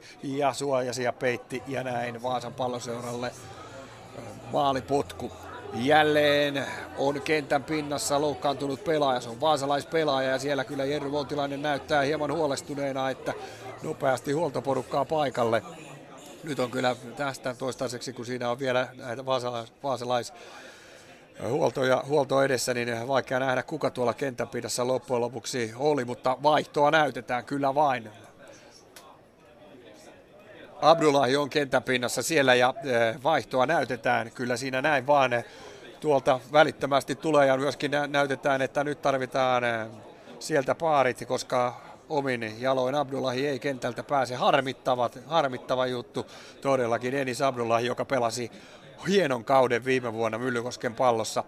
Kuusi maalia ja upeita, upeita maaleja nimenomaan kulmapotkuista ja erikoistilanteista hän murjoi päällä tuosta vitosen rajalta niitä sisään. Ja niitä kyllä todellakin oli harjoiteltu ja niitä käytettiin, mutta tällä kaudella jostain syystä Abdullahi ei ole tehnyt maalin maalia eikä vaasalaiset ole sitten tätä asetta osanneet oikein käyttää vai mikä on ollut, mutta nyt Denis Abdullahi joutuu mitä todennäköisimmin jättämään tämän ottelun ensimmäiselle puoliajalla kesken ja vaihtoa siellä joudutaan tekemään. Todella, todella harmia. Tietysti, tietysti erittäin paha menetys Vaasan palloseuralla, jolla tässä nyt on muutenkin eh, miehiä sivussa kokoonpanosta, niin jos Abdullahi tai kun Abdullahi tuosta vielä nyt putoaa ja toivottavasti ei putoa sitten pitkäksi aikaa.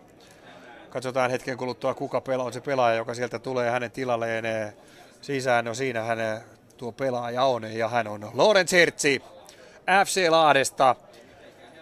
Täksi kaudeksi Vaasaan tullut pelaaja Lote, joka varsinkin Juha Maalisen tultua eh, kesken kauden Lahden valmentajaksi kun hän Hertzille peli, peliaikaa antoi, niin Hertzi nousi Lahdessa oikeaksi yleisön suosikiksi kulttipelaajaksi. Pelasi myöskin viime kaudella upean, upean kauden Lahdessa neljä osumaa, mutta nyt on ollut sitten Vaasassa hiljaisempaa, ei maali maalia ja ei tuota peliaikaakaan ja vastuuta ole niin paljon tullut kuin, kuin, kuin Lahdessa mikäli sitten on, on syynä, että Hertzin kehitys ei ole mennyt tällä kaudella sillä tavalla eteenpäin kuin kaikki odottivat.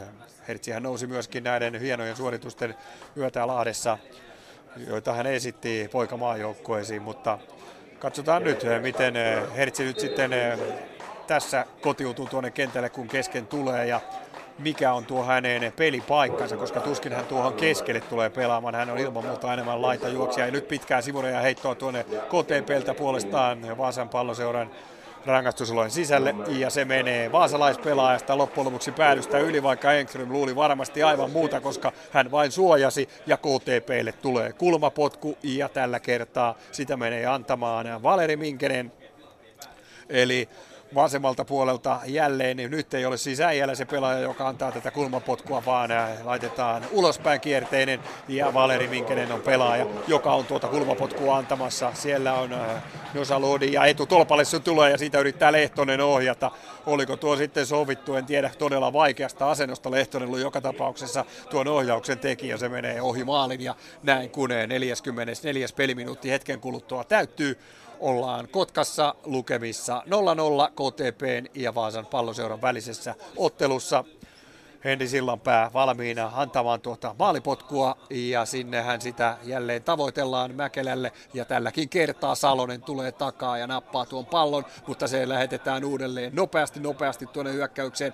Hertsi on siellä tuoreena miehenä jo pallon kimpussa, mutta niin siellä on myöskin KT-peläispelaajia ja se saadaan hetkiseksi purettua. Ja loppujen lopuksi sen ottaa sitten Josa Lodi, joka liukuu. Ja onko siellä jälleen näytetään vapaa potkua Vaasan palloseuralle. Se on tuo tilanteen jälkeen. Mulveini siinä on pelaaja, joka siellä rikkoi mitä ilmeisemmin, mutta aika myöhään tulee tuo viihellys Munukalta tällä kertaa. Mutta vapaa potku se on ja Björk jälleen sitä antamaan. Se on noin 45 metristä ja tuolta sivusta, joten ilman muuta keskityspalloa tässä lähdetään hakemaan. Mäkelä liikkuu jo hermostuneena tuolla rangaistusalueella tai ehkä hän enemmänkin hermostuttaa tuossa KT-pelaajia, koska nyt vasta tulee tuo lupa ja sen jälkeen Björksen antaa, mutta se tulee aika ponnettomasti ensimmäiseen pelaajaan KTPstä tuossa miesmuurissa, joka on Niko Ikävalko ja Niko Ikävalko putsaa vielä tuon seuraavankin pallon tuosta pois keskialueelle se jää. Nyt se tulee kuitenkin Voutilaiselle, Voutilainen pelaa oikealle puolelle ja Tammiselle. Tamminen eh, veivaa kahdenkin pelaajan ohi ja sitten pallo liukutaan Björkille. Ei pääse Björk tuosta välistä kolmen pelaajan keskeltä millään läpi, mutta pallo jää vielä Voutilaiselle. Nyt on hyvä paine kuitenkin Vaasan palloseuralla, kun tässä 45 minuuttia on jo täynnä, mutta loukkaantumisia on sen verran tässä avausjaksolla on tullut, että ilman muuta lisäaikaa on annettu. Honkaniemi keskitystä sinne vielä yrittää hakea sieltä Mäkelää. No Salodi ensimmäisenä pallossa työntää sen keskialueelle ja sen jälkeen Lehtonen. Lehtonen kuitenkin viiden vaasalaispelaajan keskellä yksin tuolla hyökkäyksessä, joten ei mitään mahdollisuutta lähteä eteenpäin pelaa sen Mulveinille ja loppujen lopuksi pallo sitten meneekö mukaan Mulveinista yli. Siltä ainakin eh, täältä näytti, että siinä on se Engström viimeisenä koskenut pallon ja siihen reagoi myöskin eh, kotkalaiskannattajat, mutta loppujen lopuksi Vaasan palloseuralle siitä sivureja heitto vihelletään ja, tai näytetään ja pitkää palloa jälleen eh, kulmalipun tuntumaan. Siellä on Mäkelä taistelemassa, hakee kulmapotkua ja sen myöskin saa vai meneekö se sivurajasta vain yli. Engström sitä menee hakemaan. Todennäköisesti Björk sinne jo lönkyttelisi, jos siitä olisi kulmapotku tullut. Kyllä se sivureja vain on. Ja aivan tuosta kulmalipun tuntumasta vielä tässä viime hetkillä Jesper Engström sivureja heittoa heittämään. Ja Hertsi on se pelaaja, jolle pallo tuossa pelataan ahtaa sen paikkaan. Lote tulee sieltä kahden pelaajan välistä ja pelaa sitten vielä tuon keskelle. Sen jälkeen Björk saako jalkansa vapaaksi, ei saa keskittää tuonne takatolpalle. Siellä oli jälleen Mäkelä haistelemassa, mutta siellä on myöskin KTP-maalivahti Jere Pyhäranta, joka on eh, korkeimmalla, ottaa tuon pallon varmasti hyppysiinsä ja tiputtaa sen sitten eh, tuohon eteensä. Ja nyt pelataan kyllä aivan viime hetkiä tästä avauspuoliajasta, se on aivan selvää. Siellä jo neljäs eh, tuomari Niko Hänninen tuossa kentän laidalla katselee kelloa jatkuvasti ja hetken kuluttua varmasti tulee Munukalta vihellys, että ensimmäinen 45 minuuttia on pelattuna ja ei tässä nyt sitten kumpikaan joukko ei pystynyt eh, mitään aivan supervaarallista aikaiseksi saamaan. Eh, kumpikaan maalivahti sen enempää Pyhäräntä kuin sillan pääkään tuolla Vaasan maalissa eivät ole joutuneet torjuntatöihin kyllä laukausten osalta vielä lainkaan. Engström vielä heittää viime hetkillä tässä tätä sivurajaheittoa. Se tulee keskialueelle ja Gruborovic eh, lähteekö vielä tuosta haastamaan kahden pelaajan välistä? Kyllä lähtee, mutta mieheltä otetaan pallo pois ja vielä lähtee pitkä pallo tuonne hyökkäysalueelle. Mäkelää sillä tavoitetaan. Juusa Salonen, joka on pelannut kyllä erittäin hyvin tuossa Nosalodin vieressä topparina tämän ensimmäisen 45 minuuttisen on pallossa kuitenkin ensimmäisenä ja toimittaa sen sivurajasta yli. Ja nyt soi tuo Antti Munukan pilli sen merkiksi, että hänen mielestään on riittävästi avausjaksoa pelattu. Ei tarjonnut mitään eh, loistopeliä, ei mitään huippupaikkoja. Tarkkaa tarkkaa pelaamista, ehkä vähän liian hidastakin pelaamista tämä ensimmäinen 45-minuuttinen. Mutta se on aivan selvää, että panokset ovat kovat ja kumpikaan joukkue ei tahdo tätä ottelua missään tapauksessa hävitä. Kolme pistettä tekisi kyllä todella hyvää Vaasan palloseuralle ja ne tekisi hyvää KTPllekin. Joten eh, näin eh, jätetään ratkaisut toiselle 45 minuuttiselle Kotkasaarta tuolla areenalla ensimmäinen puolien jälkeen tilanne. Ottelussa KTP VPS 0-0. Ylepuheen urheiluilta.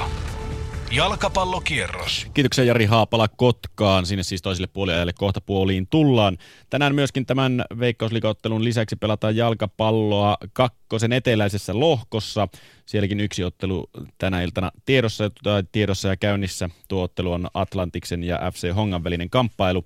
Ja aivan näillä näppäimillä sielläkin ollaan siirtymässä puoliajalle. Ja puoliajalle ajalle ollaan siirtymässä vierasjoukkue FC Hongan 1-0 johdossa. Ylepuheen urheiluilta. Jalkapallokierros. Ja puoli aika se käytetään keskustelemalla muun muassa Jyväskylän MM-rallin tuloksista, Kalevan kisoista sekä yleisurheilun do- tuoreesta doping-vyyhdistä. Näistä puhutaan tietenkin jälkihiessä, jonka ringissä koolla ovat Reetta Meriläinen, Juha Kanerva ja Bruur Erik Vallenius. Puheenjohtajana toimii Juha Hietanen. Nyt on suorastaan niin kuin jo valinnan vaikeus, että mistä lähdetään liikkeelle. Mutta tota, Urheilusta. Hyvä, mutta urheilun liepeiltä. Nimittäin mä ajattelin sitä, että kun moni varmaan niin kun miettii nyt sitä syvempää merkitystä, mikä tällä niin sanotulla doping-skandaalilla on.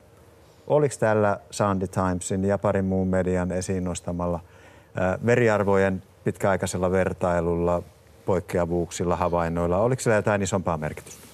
Niin, sitä paitsi läh- äh, lähdettäisiin alun perin olla ARD, Kyllä, TV-yhtiö. Tismalleen. Mutta, mutta onhan sillä tietysti sillä tavalla uutisarvoa, että saadaan taas kerran äh, tämä ikuisuusaihe otsikoihin, mutta en minä tiedä mitä käytännön merkitystä sillä on, koska, koska nämä tulokset tai tiedot eivät ne johda mihinkään toimenpiteisiin, koska nehän ei ole sitä varten edes tehty, Aivan. eikä saatu selville näitä ja julkistettu näitä, joten se on taas vain yksi tällainen sutaisu siihen suuntaan, että äh, häkellyttävintä siinä on se, mikäli tiedot pitävät paikkansa, että reilun kymmenen vuoden ajalta kolmannes mitaleista on siis saavutettu jollakin erikoisella tavalla.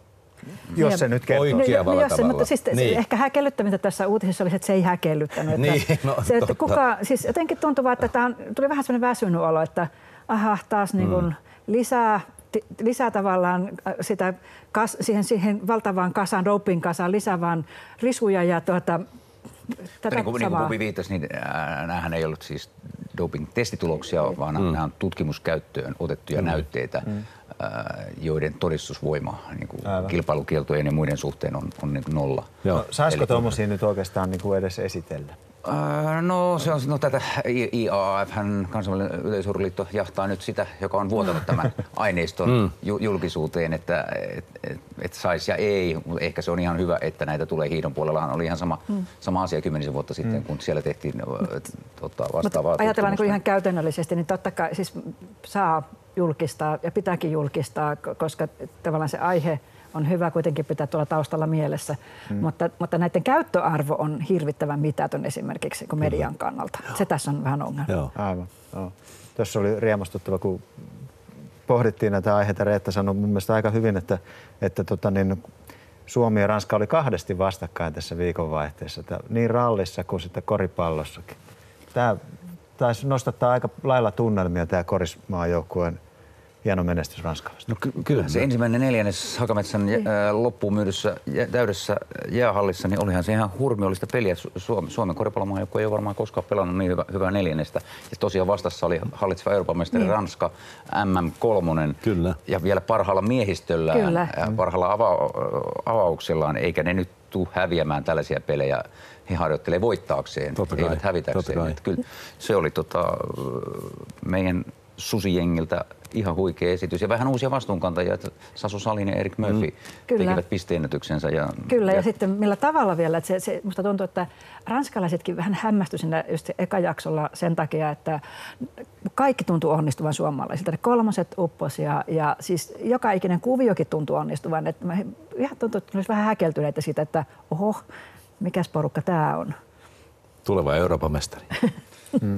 Joo, No mutta kyllä siellä... Ei, Ju- totta kai hyvä tulos. Oli. Siis, Oh. siis aivan mahtimaata Oli. vastaan. Oli, oli. Joo, kyllä. mutta kyllä siellä hienosti meni myöskin Jyväskylässä rallipoluilla.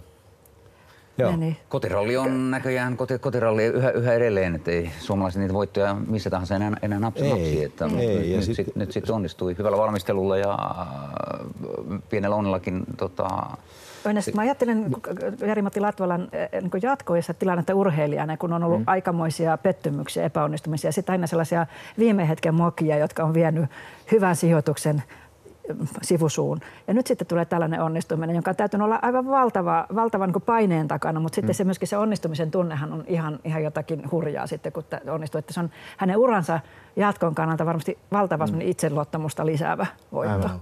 Sitä paitsi Jyväskylän asema rallimaailmassa on kuitenkin sen verran kova, vaikka joku suomalaislehtikin kirjoitti hieman vähättelevään tyyliin tänään siitä rallista, että sen taika hiipuu ja näin. Mutta ainakin esimerkiksi Ruotsissa, kun, kun Ruotsin TV näytti myöskin Jyväskylän rallia, niin siellä sitä kehuttiin aivan taivaisiin asti, kuinka mahtavan hieno rallitapahtuma kaikista muista poiketen nimenomaan Jyväskylä on, koska siellä ajetaan lujaa, ajetaan vaihtelevassa maastossa ja ainakin siellä sitä ylistettiin ihan todella rallimaailman helmeksi. Ja tänne sanovat ruotsalaiset, jotta, Niin. joiden oma ralli on, on omalla tavallaan Joo, myös kyllä, koska hieno. se on talviralli, ja, joo. Ja, ja Kyllä. kerää Joo. paljon Kerää. väkeä. Yes, joo. silleen, Kyllä. Tota, Joo, joo. Mm. Et se on hyvä pari tavallaan, tämä Ruotsin Kyllä. talviralli ja Suomen, Suomen kesäralli. Ja Se, Joo. mä luulen, että koko tälle ralliurheilulle Suomessa tämä teki tämä voitto hyvää, koska rallin suosio on ollut vähän silleen hiipumassa ja vähän sinne, että, että, kun pitäisi olla maailmanmestareita ja pitäisi Joo. olla sellaisia hyviä haastajia. Ja, ja jos niitä ei ole, niin kyllä mielenkiinto väkisinkin vähän lähtee Mutta se, hiipumaan. mihin tuo Puvi tuossa viittasi, tämä va- vaisuus, niin sehän liittyy nimenomaan tähän kansallisten kilpailijoiden Kyllä. määr, määrään Kyllä, kyllä. Parha, parhaassa lu- luokassa. Että kyllähän se on, se on to, toki se on huolestuttavaa, että jos ihan meidän niin kuin ykköstapahtuma ei vedä kilpailijoita. Mm. Että kyllä mm. silloin mietitään, että, että, että, että miksi, miksi, se ei, miksi se ei vedä. Onko se raha vai onko se tota, Niin. tason lasku vai mikä, mutta mm. Nythän sitä suomalaismenestystä tuli muissakin luokissa, niin kuin tietysti odotettavaa on, kun kotirallista on, mutta ö, sanokaa ihan rehellinen vastaus siihen, että kun marginaali on noin pieni 13 sekuntia ja ajetaan niin kuin päivätolkulla kuitenkin kaahataan pitkin metsiä, niin tota, teillä kämmenet siinä, kun tullaan viimeistä erikoiskoetta? Niin, Joo. Jyväs- Jyväskylässä 30 sekuntia on paljon. Että tänä, tänä, tänä tota, GPS äh, tota, aikakautena, kun kaikki on mita- mitattavissa kautta, satelliitin kautta heti suunnilleen sadasosan tarkkuudella, niin tota 13 sekuntia on, on, on ikuisuus jossain vaiheessa. Niin ja formulassa pidetään joskus kahden sekunnin eroa ykkösen ja kakkosen välillä, se on ikuisuus, mutta no, Niin, kaikki on jossain juhannusruuhkassa 13 sekuntia, aika lyhyt sillä, että jos ehtii Ei- just ei kaikille, ei- naapuria mökille. Joo, tai sitten satasella, miesten satasella yleisurheilussa, niin 13 sekuntia olisi jo aivan jotakin järkyttävää. Aivan. Niin, Mutta niin. sitten mi, mi, kuinka paljon on sitten vaikka metri keihäheitossa tai, tai sitten oikeastaan siellä niinku, ää, tiukka kisahan käytiin oikeastaan niinku Ruuskasen ja Pitkämäen välillä ja todella upeita tuloksia ja ennätys, Pialaveden kun ennätyskin meni nurin, Joo. mutta oliko se nyt pannukakku tämä homma sitten, että tota se kolmas kisapaikka, että se ratkeskin aika pienillä metrilukemilla? No kyllähän se lä- läs- lässähti, koska siis ni- se oli nimenomaan se taisto, jota mm. odotettiin. Ja jos jo, näiden kahden heittäjän piti, piti venyä kaikkein eniten, mutta heidän tuloksensa oli, oli ne kaikkein suurimmat pettymykset. Niin. Mutta mut totuuden nimessä kuitenkin äh, on näin, anteeksi vaan toivottavasti kukaan ei loukkaannut. Äh, todennäköisesti on ihan sama tekevää, kumpi sinne olisi lähtenyt kolmantena Mannio tai Virkkala. Menestys tulee joko Ruuskaselle tai Pitkämäelle tai molemmille. Se kolmas mies tällä kertaa ei kyllä ole se ratkaiseva. Kyllä joo, näyttää siltä, että se meidän kolmas jos, jos, me, jos me näin katsotaan Tavoittelee sitä. lähinnä finaalipaikkaa. Juuri näin, täsmälleen näin. Ei mitali. Ei. Tämä täytyy ottaa kyllä tämä klippi talteen, koska jos se kävisi näin, että me voidaan näyttää sil, silloin, silloin minä pyydän nöyrästi anteeksi, mutta näin se kuitenkin on käytännössä vuosina, ihan. Toisina vuosinahan on just niin, että sekin kolmas mies voi olla ihan pistesiä tai mitaliehdokas. Että tuota, nyt, nyt vaan ei oikein näytä siltä, mutta siis mm. täytyy nyt ajatella positiivisesti. Onhan se kuitenkin hienoa, että meillä on yleisurheilussa yksi laji, jossa me puhutaan vakavasti siitä, että onko meidän kolmas mies mahdollisesti mahdollisesti pisteillä tai mitaleilla. Joo, on, on, on, on, on, on. Et, Mutta samaan joo. aikaan menestysodotukset niissä kaikissa muissa lajeissa on niin kuin täysin nollissa. No, Et vaikka on, Sandra on. Eriksson eilen näytti hyvää juoksukuntoa, niin ei häneltäkään voida tota, valitettavasti odottaa pienen loukkaantumisjakson takia sellaisia esityksiä, mitä hän esimerkiksi hallissa talvella osoitti tai, tai viime, viime, viime vuoden tota, tuloskehitys näytti.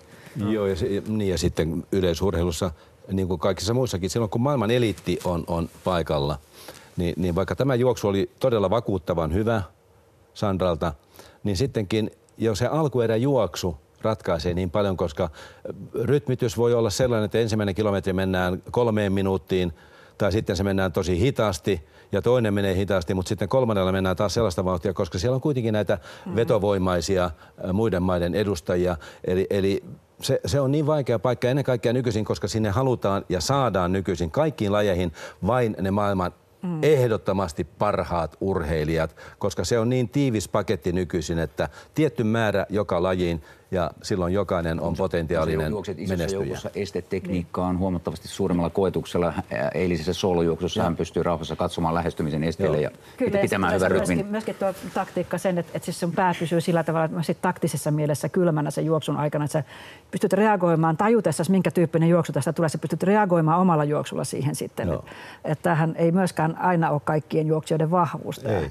Ja, ja, ja, ja sitä paitsi useimmilla Sandran vastustajilla tai kilpa siskoilla on nyt se etupuolellaan, että ovat kilpailleet näissä Timanttiliigan kisoissa. Mm, Eli he ovat tottuneet näihin eri vauhtisiin jaksoihin juoksun sisällä.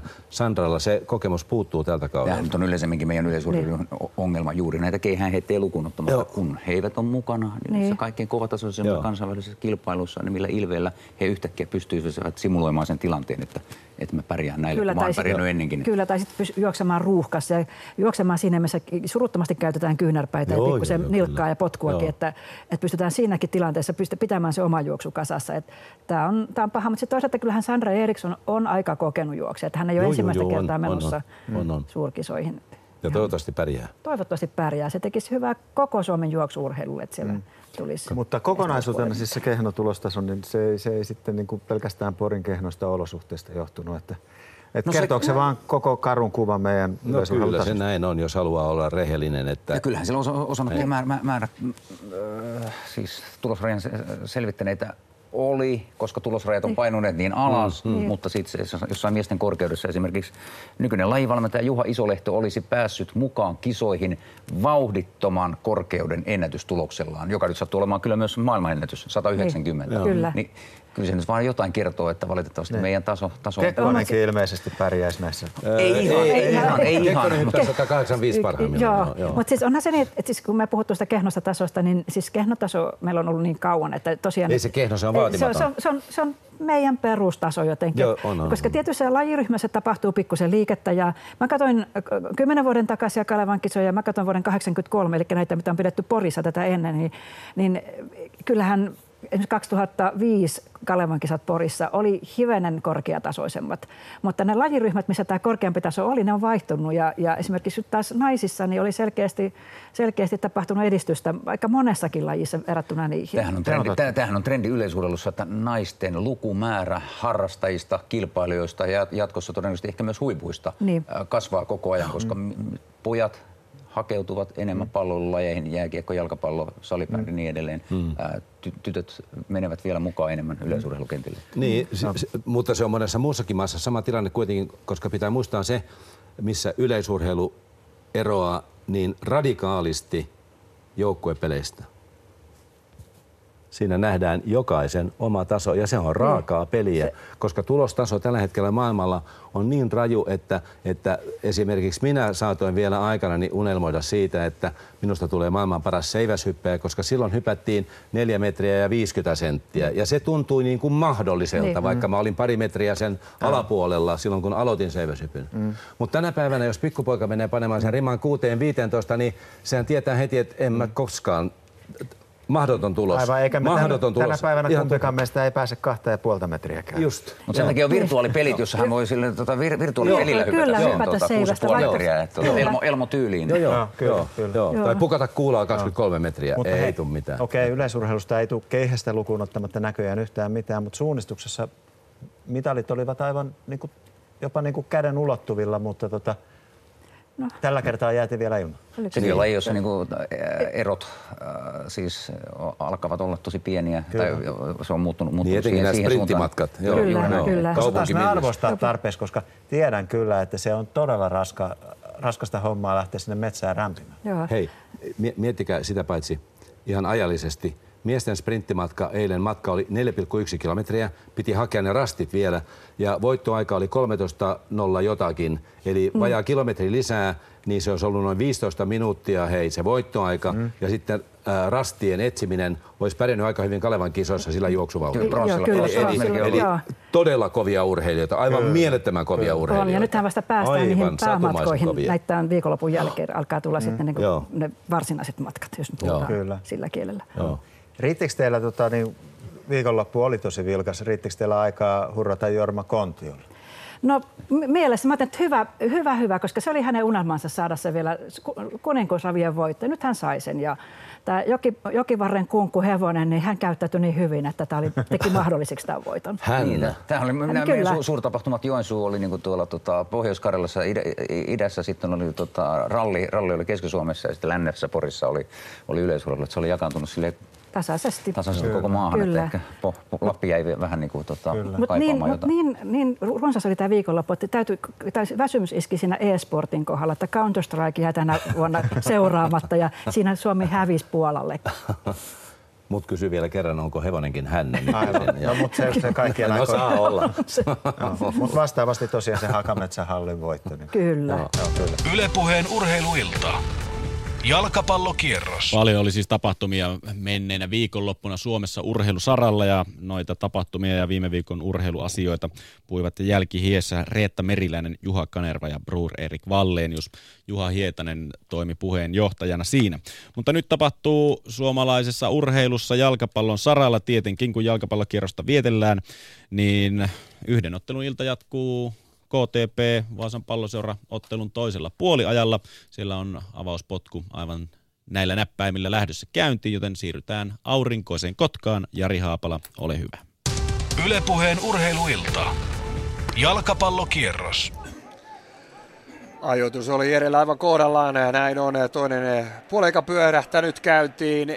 Ja kun katsotaan tuota Lorenz Hertzin pelipaikkaa, kun Hertzi juuri, juuri nyt pallon kanssa on ja pelaa sen oikealle Soirille. Nyt tulee heti hyvä tilanne Lahte, vaasalaisille. Kova, kova Soirin keskitys ja hakee tuohon vitosen rajalle Mäkelää, mutta Mäkelä ei aivan ehdi tuohon syöttöön. Hyvä on ajatus, mutta siinä hieman Soirikin tuskailee tilanteen kanssa. Kovan, kovan syötön antoi. Hyvin pelasivat Hertzi ja Soiri tuon eh, tilanteen ja Soiri pääsi tuolta oikealta välittömästi tämän toisen puoliajan alussa sitten eh, puolittain karkuun ja kova, kova syöttö se osui KTP-pelaajiin kuitenkin tuossa, koska se meni päädystä yli ja siitä tulee sitten vaasalaisille ottelun eh, heidän kolmas kulmapotkunsa. Björk sitä antamassa. Se on pyöränästä katsoen oikealta puolelta. Ja nyt lähtee kulma, se lähtee takatolpalle. Ja siellä on Nojalodi pallossa ensimmäisenä. Ja sen jälkeen siinä on George Mulveini, joka laittaa palloa tuohon keskialueelle. Ikävalko pystyy pitämään palloa, vaikka siellä Honkaniemi häntä ahdistelee. Ja loppujen lopuksi vaasalaisen jalasta pallo sivurajasta yli KTPlle sivureja heitto. Niin tuo peliryhmitys, millä tavalla se muuttui, kun Abdu, Abdullahi loukkaantui ja Hertzi tuli kentälle. Se jäi tuossa sitten avausjakson lopputemmellyksissä sanomatta. Voutilainen tuli tuohon, tiputettiin tuolta kärjestä tuohon Björkin viereen ja Hertzi tulee sitten Mäkelän kanssa kärkeen, joten nyt on kyllä nopeutta ilman muuta Lahte, Lahdessa anteeksi, ja vaasalaisilla tuolla kärjessä, kun Lahdesta tullut Hertsi on myöskin erittäin vikkelä jalalla ja tietysti Mäkelän nopeushan nyt tiedetään. Sivuraja heitto KTPlle kuitenkin Oksanen heittämään pelaa sen ikävalkolle, ikävalko juonikkaasti menee juoksee tilanteesta ohi, mutta Mulveini ei ole aivan luettu tuota peliä oikein ja ei saa sillä tavalla palloa itselleen ja loppujen lopuksi sitten vaasalaiset putsaavat sen tuosta rakastusolojen rajalta pois. Pallo osuu viimeisenä Valeri Minkäsen jalkaan ja siitä sivureja heitto VPSlle ja Engström sitä heittämässä. 47 peliminuuttia kokonaispeliaikaa siis pelattuna tässä KTP ja Vaasan palloseuran välisessä tärkeässä tärkeässä ottelussa sarjan 11 KTP, jolla on 15 pistettä ennen tätä ottelua vaasalaisilla vain 10 pistettä ja tietysti mikäli tässä nyt tasapeliä pelataan, niin kyllä se varmasti paljon paremmin niin tavallaan kelpaa KTPlle, koska silloin Vaasa ei pääsisi yhtään pistettä lähemmäs, mutta voitto se on se, mitä tietysti ennen kaikkea molemmat joukkoet hakevat vaasalaisilla. Alkaa olla kyllä sellainen tilanne, että niitä voittoja pitäisi alkaa pikkuhiljaa tulla. Yhtään voittoa ei tuonne valmentajavaihdonkaan jälkeen VPS ole pystynyt liikassa kairaamaan kaksi tasapeliä toki, mutta oliko siitä nyt sitten pitemmän päälle tuosta valmentajavaihdosta, joka kesäkuun lopussa tapahtui, onko siitä hyötyä, sen näyttää tulevaisuus Sivuraja heitto, ikävalko sitä heittämään, pelaa nopeasti sen Valeri Vinkeselle, mutta takaa tulee Hertsi ja Hertsi kaivaa pallon vaasalaisille. Nyt taistelee pallosta sitten Tamminen alakautta Engströmille, sen jälkeen Mäkelä tulee vastaan, vaikka Salonen siinä ahdistelee, saa pelattua pallon Voutilaisella, Voutilainen oikealle puolella ristiin. Ja nyt on jälleen eh, Ositasvillillä kiire nimittäin Soiri on eh, Vikkelä Kinttuinen ja on pallossa ensimmäisenä, yrittää eh, pelata sitä, ei pelaa sitä tuonne pystyyn pelaa sen alaspäin, noin meni tuokin hyvä hyökkäys sitten sitten siitä ei uskaltanut lähteä haastamaan Ositasvillia. Mitään syytä ei olisi, miksi ei olisi kannattanut yrittää. Nimittäin jos siitä olisi ohi päässyt, niin tilanne olisi tullut. Voisi tulla vieläkin, mitä Voutilainen pääsee laukomaan ja laukoo, mutta laukoo tuosta 18 metristä suoraan keskelle Jere Pyhäradalla Kotkan maalissa. Ei mitään vaikeuksia tuon laukauksen kanssa, mutta vahvasti on vaasalaiset kuitenkin tähän toiselle jaksolle tulleet. Ovat pystyneet tuossa jo kaksi paikanpoikasta luomaan heti ensimmäisen neljän minuutin jälkeen. Nosalodi pallon kanssa pelaa Josh Mulveinille. Mulveini kuitenkin alaspäin. Oksaselle joutuu kierrättämään uudelleen. Pelaa uudelleen Oksaselle. Oksanen tempaisee pitkää palloa tuonne keskialueelle. Lehtonen ei saa sitä kunnolla haltuun ja Outilainen ottaa irtopallon pelaa oikealle puolelle Koskimaalle ja Koskimaa katsoo parhaimmaksi laittaa pallon aina tuonne sillan päälle asti, joka tällaisen jälleen kohti Mäkelää. Tälläkin kertaa Mäkelä tuon pääpallon häviää Nosalodille. Pallo tulee Ositasvillille, mutta hänelle tulee kiire. Hän vain laittaa sen nopeasti keskialueelle. Se tulee Engströmille, Engström pelaa sen jälkeen Björkille. Björk löytää tuosta välistä sitten Tammisen, Tamminen vasemmalle puolelle ja sinne on noussut Engström, mutta sinne liukuu myöskin KTP-pelaajista Salonen, joka vahvasti vahvasti taklaa ja saa pallon sitten pois tuosta Ekströmin jaloista. Sivura Heitola jatketaan ja Tamminen aivan tuolta kulmalipun tuntumasta menee tuota Sivura heittoa antamaan. Pitkää ei ole tulossa, koska Hertsi hakee tuossa lyhyttä ja lyhyttä hakee siellä myöskin sitten sen jälkeen vaasalaispelaajista Tamminen. Tamminen ei palloa loppujen lopuksi kontrolliin saa. Engström heittämässä jälleen sivurajan tuntumasta ja nyt se pelataan siinä Voutilaiselle. Voutilainen hakee Hertsiä, mutta pallo KTPlle. Hilari Äijälä nyt olisi nopeaa palloa pelaamassa Lehtoselle. Lehtonen saa pallon puolittain olkapäällään mukaan, mutta mies rikkoo sitten siinä kilpajuoksussa Koskimaata ja näin viheltää Antti Munukkauttelun päätuomari siitä Vaasan palloseuralle vapaa potkun Björk keskialueelta sitä antamassa pelaa nopeasti sivuun pallon Koskimaalle, Koskimaa oikealle puolelle ja siellä on eh, sitten Teemu Honkaniemi. Honkaniemi hakee pitkää palloa sillä Mäkelää, ei onnistu tälläkään kertaa, mutta nyt antaa alaspäin vähän huolimattomasti Josh Mulveini palloa ja Hertsi on haistelemassa sitä. Pyöräntä kuitenkin tuolla rangaistusalojen sisällä palloon ennen Hertsiä ja näin kotkalaismaalivahti tiputtaa pallon maihin. Mäkelä lähtee välittömästi siinä vähän haistelemaan ja siitä tulee Pyörännälle pikkuisen kiire. Jälleen kaksinkamppailu tilalle Lehtosella ja Koskimaalla tuolla, kun Pyöräntä tuon pitkän avauksen antaa siitä Lehtonen kentän pintaan ja tuleeko siitä ottelun kolmas varoitus. Toinen vaasalaisille ei kyllä taitaa puhuttelulla siitä Ville Koskimaa selvitä. Ei mene, ei mene ö, käsi tuonne taskuun munukalla, joten näin vapaa potkulla jatketaan. Matkaa maaliin on yli 40 metriä ja vaikka Kruborovic menee siinä vähän junailemaan ja keskustelee siinä, niin Minkenenin kanssa, joilla molemmilla on kyllä hyvä laukaus, niin tuskin tästä nyt lähdetään suoraan yrittämään ja vasemmalle se pelataankin loppujen lopuksi. Nyt on unohdettu äijällä sinne. Äijällä ei kuitenkaan pääse sieltä Honkaniemestä ohi ja saa keskityksen aikaiseksi, mutta ei ole ketään tuossa vitosen viivalla, mihin pallo putoaa ja sieltä tulee Heri Sillanpää, joka nappaa pallon varmasti hyppysiinsä, avaa nopeasti oikealle Soirille. Hieno avaus suoraan Soirille tuohon jalkaan, mutta Soiri ei pääse tällä kertaa Salosesta ohi. Ja näin Salonen hoitaa pallon aina Pyhärannalle asti ja Pyhäranta laittaa pitkää palloa, josta taistelee Ikävalko, Ikävalko joka on kierrellyt Kotkastahan mies ilman muuta on lähtöisiä ja kotkalais kasvattiin, mutta kävi pelaamassa myöskin Valkeakosken hakassa. Ja sitten Marianhaminan IFKssa liikaa ja kävi välillä sitten hakemassa vauhtia myöskin eh, kakkosdivisioonasta täällä Kotkassa, mutta on palannut veikkausliikaan tälle kaudelle. Loukkaantumiset ovat miehiä, miestä viime vuosina vaivanneet, mutta nyt kaikki näyttäisi hyvältä yhtään maalia.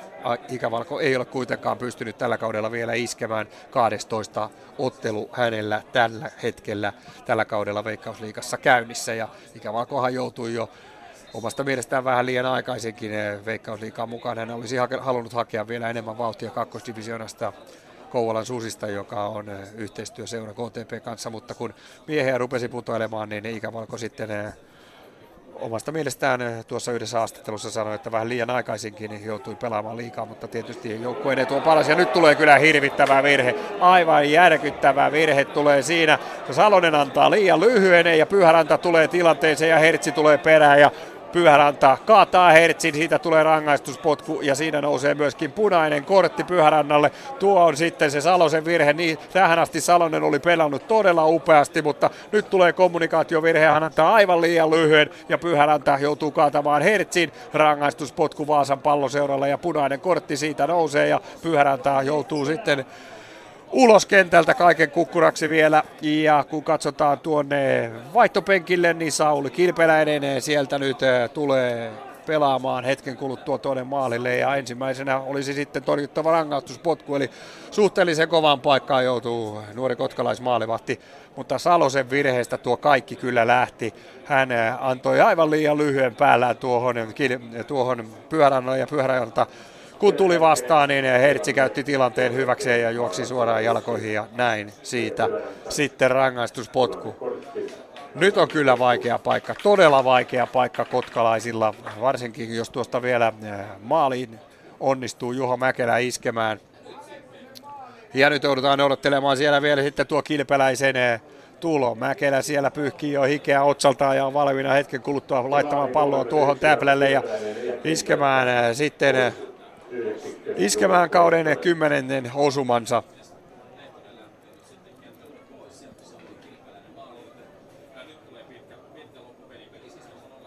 Vielä odotellaan sieltä tuota Kilpeläisen eh, tuloa ja nyt eh, hän eh, tuonne tulee. Juho Lehtonen joudutaan ottamaan kentältä pois ja Kilpeläinen sitten maaliin. Nuorukainen kovaan paikkaan, kovaan paikkaan. Rauhallisesti Sauli sinne tulee ja hetken kuluttua Juho Mäkelä on valmiina. Valmiina iskemään kauden kymmenennen osumansa. Siellä käy vielä antamassa Jerry Voutilainen jonkunlaisen ohjeen ja kommentin. Ja nyt Mäkelä asettelee rauhallisesti palloa tuonne Täplälle. Ja kun Kilpeläinen saa hanskat vihdoin käsiin, kokeilee siinä vielä, hyppää ylärimaan ja on valmiina hetken kuluttua. Juho Mäkelä vastaan kylmämies Sauli Kilpeläinen. Mäkelä valmiina ja nyt tulee vihdoinkin munukalta lupa. Mäkelä laukoo ja laukoo sen ja Kilpeläinen vaan nappaa sen tuolta alakulmasta. Kyllä vain, hurja suoritus nuorukaiselta ja koko kotkalaisjoukkue on siinä miehen ympärillä. Näin Kilpeläinen tulee ja oikeaan alakulmaan lähtee tuo laukaus, mutta sinne lähti myöskin Kilpeläinen ja taputtaa siinä käsiä ja että nyt aletaan jätkät pelaamaan kotkalaiseen tyyliin. Kyllä näin. Hän nappaa, ei tee Mäkelä kauden kymmenettä osumaansa. Kylmä mies tulee maalille ja ottaa tuon rangaistuspotkun kiinni Kotkassa Arto Tolsa Areenalla, kun 57. peliminuutti on hetken kuluttua täynnä. Lukemat ovat 0-0, mutta KTP pelaa siis loppuun tässä vaiheessa ainakin eh, kymmenellä pelaajalla, miten loppuun asti, mutta korkeintaan kymmenellä pelaajalla, sanotaan näin tämän ottelun loppuun. Jälkitilanteesta kuitenkin Vaasan palloseuralle kulmapotku. Toni Björk sitä antamassa ja sieltä lähtee tuo Björkin keskitys. Siinä on eh, taistelemassa pallosta. Siinä on Nosha Lodi. Pallo jää tuonne päätyrajan tuntumaan. Se tulee uudelleen Björkille. Björkin keskitys takakulmalle. Ja siellä kilpeläinen, joka ei ole kyllä kovin eh, pitkän oloinen maalevatti. Nappaa tuon pallon eh, sitten hyppysiinsä ja näyttää, että noustaanpas ylös. Ja tässä kohtaa ilman muuta on syytä hieman varmasti rauhoittaakin tätä tätä ottelua, koska tässä nyt eh, dramatiikka oli aivan yllin kyllin. Pallo oikealle. Mulveeni pallon kanssa hän taistelee siellä ja Voutilaisen kanssa pääsee ohi. Lähteekö keskittämään? Ei pelaa tuohon alas. Sitten Oksaselle. Oksasella on aikaa keskittää, mutta keskitys osuu sitten Eero Tammisen selkään ja näin siitä loppujen lopuksi vain sivureja heitto hieman aikaisemmin. Ehkä olisi pitänyt tuo keskitys jo laittaa. Siitä Mulvanillakin oli paikkaa, mutta jostain syystä pelasi vielä. Katsoiko, että siinä on kuitenkin sen verran peittoa, ettei se palloa saa tuonne rangaistusolle keskitetty. Oksanen taistelee tuntumassa tiukasti pallosta, pitää, pitää sen ahtaassa tilassa, pelaa sen sitten Mulveinille. Mulveini yrittää lähteä, yrittää längät laittaa tuossa vielä kaiken lisäksi Tammiselta, mutta Tamminen onnistuu siinä, pistää pitkää palloa ja siellä on kilpajuoksussa Mäkelä sitten Nosalodin kanssa ja Mäkelä pystyy pelaamaan, pitämään pallon, laittaa sen tuonne alaspäin. Ja sen jälkeen se tulee oikealle. Siellä on Soiri. Soiri kierrättää alakautta. Nyt tietysti pitää vähän aikaa vaasalaistenkin varmasti vetää happoja, koska siinä oli varmaan sellainen ajatus, että tämä homma hoituu tässä, kun mennään yksin olla johtoon. Mutta mitä vielä? Sauli Kilpäläinen tuli kylmänä miehenä ja nappasi tuolta alakulmasta siis Mäkelän kokeneen maalintekijän vedon ja näin lukemat pysyvät edelleen lukemissa 0-0. Palloa tuonne vasemmalle siellä Tamminen. Tamminen eh, kierrättää alakautta eh, Viitikon kautta ja sen jälkeen Viitikko tuonne Voutilaiselle. Voutilainen hakee pitkää palloa, siellä on ensimmäisenä Noisa Lodi ja pallo nousee hänen päästään ylöspäin ja sen jälkeen tulee Kilpeläinen maalilta ja nappaa tuon pallon itselleen Kauden avausottelussaan Kilpeläinen laittaa palloa tuonne oikealle sivustalle. Ikävalko saa päätään siihen väliin, mutta ei pysty ei ole siellä menijöitä, ei tietenkään, koska Niko on tällä hetkellä aivan yksin tuolla kärjessä, kun sieltä jouduttiin ottamaan sitten Juho Lehtonen pois, kun, kun tuo vaihto tehtiin ja Kilpeläinen tuonne maalille tuli. Eipä voisi oikeastaan paremmin eh, nuorukaisilla peli alkaa, kun nappaa ensin tuossa rankkarin kiinni, niin varmasti se heti vähän itseluottamusta nostaa, vaikka pelikokemusta liikasta ei ole miehellä. Ei ainuttakaan peliä ole tällä kaudella vielä todellakaan pelannut ja viime vuonna tietysti KTP pelasi ykkösdivisioonassa, joten Kilpeläinen tekee täällä nyt sitten debyyttiään. Engström pallon kanssa vasemmalla pelaa sen eh, tuohon Tammiselle. Tamminen joutuu kierrättämään kuitenkin ala kautta. Sen jälkeen Viitikko pelaa aina sillan päälle asti. Ja tunti on täynnä aikaa. Tietysti tässä on VPSllä jauhaa, mikäli KTP nyt joutuu kymmenellä miehellä jäämään aivan puolustuskannalle ei tässä sinällään vielä kiirettä ole se yksi maali. Se on kyllä aika, hiera, aika hieraista vaasalaisilla, mutta aika verkkaisesti joukkoen lähtee Engström pallon kanssa. Jälleen pelataan Tammiselle. Tamminen kantapäällä hyvin. Sille Hertsi on etenemässä ja tulee vauhdilla, tulee keskelle. Hakeeko laukausta? Ei hakee. Pysty syöttö. Loistava syöttö siinä Tammiselle. Tamminen vielä syöttö Mäkelälle ja sen jälkeen Mäkelä ohjaa ja siinä on peittämässä Ositasvili, siinä on myöskin loppujen lopuksi kilpeläinen, erittäin hyvin pelattu hyökkäys Vaasalta ja ennen kaikkea se lähti tuosta Lorenz Hertzin upeasta oivalluksesta. Hän pelasi pystyy tuonne rangaistusolojen sisälle Tammiselle ja Tammisen syöttö vielä Mäkelälle, mutta jälleen oli vähän vaikeassa asennossa Mäkelä, ei päässyt eh, oikein kunnon eh, tälliä siitä laittamaan ja siihen sai Ositasvili alkaa väliin ja sen jälkeen Kilpeläinen ja kulmapotku Vaasalle jälleen ja Björk sitä jälleen antamassa. Nyt pääsee puskemaan eh, Viitikko, mutta puskee vähän takaraivolla ja ohi maalin. 0-0 lukemat 62. Eh, peliminuuttia hetken kuluttua ja upeasti on yleisö Arto Tolsa Areenalla.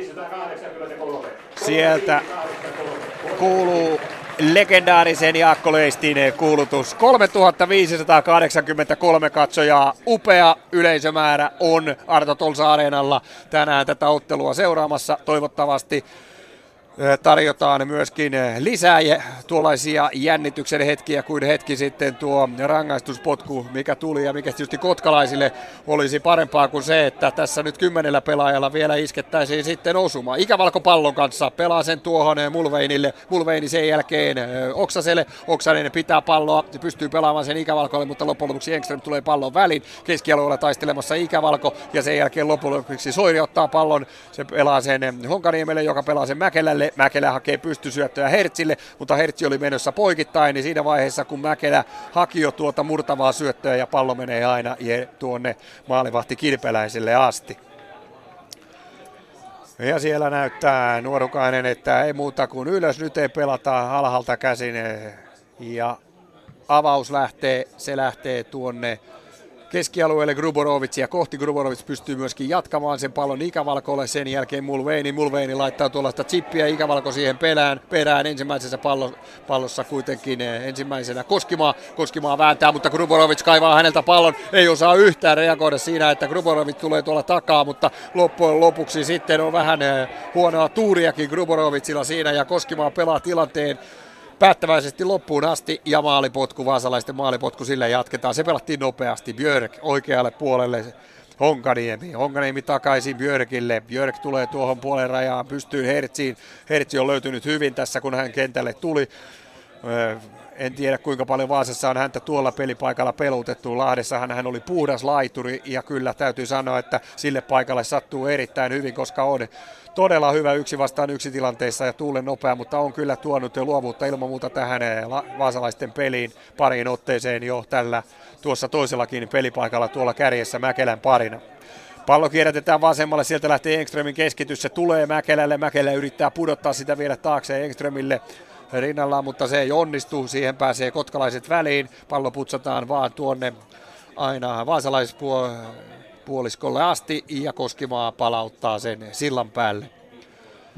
Tämä on pelin henki nyt, eli kotkalaiset ovat tiputtaneet, pressi alkaa vasta tuosta puolesta rajasta, eikä siinä nyt mitään muuta mahdollisuutta enää tässä vaiheessa tietysti olekaan, kun toinen kärkimies on tuolla pois ja Ikävalko joutuu yksin tuolla eh, kärjessä peittelemään noita syöttösyntiä. Björk pelaa oikealle Hertzi. Hertzin keskitys takatolpalle. Siellä on Tamminen. Ehtiikö palloon? Ehtii. Keskittää ja kääntää sen vielä tuonne takatolpalle, mutta siellä ei omia pelaajia ei ole. Siellä on sen sijaan Nosalodi, joka tyylikkäästi pudottaa rinnallaan pallon tuohon eh, alas eh, maalivahti Sauli Kilpeläiselle ja Kilpeläinen jälleen pelaa siinä hieman aikaa ja tällä sitten käsistä pallon kohti ikävalkoa. Nyt jos ei tuossa ole virhettä, kyllä siinä on. Viitikko kiipeää ikävalkon selkään ja vielä protestoi tilanteesta aivan turhaan. Munukka viheltää ilman muuta siitä kotkalaisille vapaapotku. Ja nämähän tietysti kotkalaisten aseita ovat erikoistilanne. Sieltä se maali voisi tulla. KTP on myöskin suunnittelemassa vaihtoa. Aleksi Tarvonen, joka edellisessä ottelussa hoikota vastaan oli avauskokoonpanossa, on tulossa hetken kuluttua kentälle. Mutta katsotaan tämä vapaapotku ensin, koska vielä ei Munukka anna tätä vaihtoa, vaihtoa tehdä, vaikka Ristillä siinä sitä hieman jo pyytää. Ilari jäi pallon takana ollaan jälleen tuolla reilussa 45 metrissä, joten ei siinä mitään muuta vaihtoehtoa ole kuin kierteinen pallo tuonne rangaistusolojen sisälle. Siellä on Gruborovic, siellä on eh, Ositasvili, siellä on Lodi ja loppujen lopuksi sitten näkee Munukka välittömästi, kun tuo vapari lähtee, että kotkalaispelaajat rikkovat ja vapaa potku Vaasan palloseuralla ja nyt päästään vaihto tekemään. Tarvonen valmiina kentälle, kuka tulee pois. Onko se Jose Mulveini, joka tuolta äh, rauhallisesti kävelee kentältä pois, voi hyvinkin olla. Hänellä on ollut näitä pieniä loukkaantumisongelmia, joten mies ei varmasti aivan 90 peliminuutin kunnossa ole. Eikä tässä nyt äh, itse asiassa reellisesti sanottuna kovin paljon äh, ole tuolla oikealla sivustalla tänään aikaa saanut, mutta Tarvonen tuoreen jaloin sinne nuori pelaaja, Vikkeläkinttuinen äh, Tarvonen tuonne kotkalaisten homia kasvatteja tulee yrittämään nyt sitten Engströmiä vastaan haastoja ja vastaiskuja ennen kaikkea niitä varmasti KTP tässä kyttää niillä se äh, tainiosta erikoistilanteista voisi sen ratkaisun tehdä. Pallo Mäkelältä pois ja nyt lähtee Gruborovic vahvaan iskuun ja tämä on se vasta hyökkäyksen paikka. Äijälä olisi vasemmalla pallo, tulee sinne keskialueella Mäkeläisen pallo menetti ja nyt äh, kotkalaisilla on näissä mahdollisuuksia, mutta Äijälä hieman kestää, kestää. Ositasvili tekee kuitenkin kierron, mutta hänen keskityksensä tuolta lähes kulmalipun tunnuttumasta vasurilla on aivan luokaton. Se jää ensimmäisen miehen eli Björkkiin ja siinä ei ole vaarallisuutta lainkaan, vaikka tuolla rangaistusolojen sisällä nyt miehen olisi ollut. Ei onnistu kuitenkaan vaasalaisetkaan hyökkäyksessä ja palloa uudelleen tuonne ikävalkolle, joka repii ja raastaa siitä, mutta taistelee siitä kuitenkin joukkueelleen kulmapotku. Oli vähän vaikutti, että roikkuu kyllä Honkaniemen paidassa, mutta ei Munukan mielestä. Ja hän oli huomattavasti lähempänä kuin minä tältä selostamosta, jota kyllä Munukka sen varmasti oikein näki kulmapotku KTPlle ja sitä antamaan Valeri Minkenen näistä paikoista, näistä KTP voisi sen maalin tehdä ja räjäyttää tämän yli 3500 katsojaa tällä hetkellä miehittävän Arto Tolsa-areenan. Minkenen valmiina, käsi nousee ylös, kulmapotku lähtee ja siellä on ensimmäisenä pallossa Sillanpää. Sen jälkeen pääsee tuore kentälle tullut Tarvonen vielä laukomaan tuosta sillanpään nyrkkeilystä puolivolleista, mutta laukoo ponnettomasti ohi maalin, joten ei mitään vaarallista siitä loppujen lopuksi. Ja sillanpää avaa nopeasti alhaalta Viitikolle. Viitikko HJKsta täksi kaudeksi Vaasaan kahden vuoden sopimuksen. Viitikko taisi tehdä, joten Peliajan perässä hän tänne tuli ja peliaikaa sitä on nyt tarjolla. Ristipallo tänne vasemmalle puolelle. Tamminen saako sen haltuun? Saa kyllä aika hyvinkin.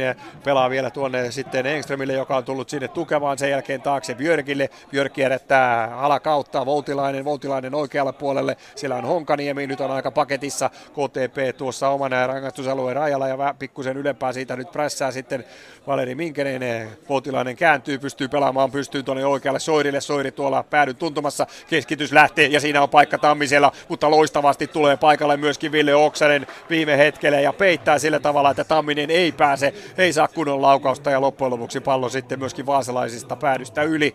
Hyvin pelattu jälleen Soiri kyllä tarjoilee tuolta, jos hänelle tilaa annetaan hyviä keskityksiä tuohon maalin eteen, mutta tällä kertaa Ville Oksanen oli pelastavana enkelinä KTP-joukkoessa. Hän oli loistavasti ajoitti tuon tulon tuohon ja peitti tuon, oksa, äh, tuon Tammisen laukauksen, joten maalipotkulla jatketaan.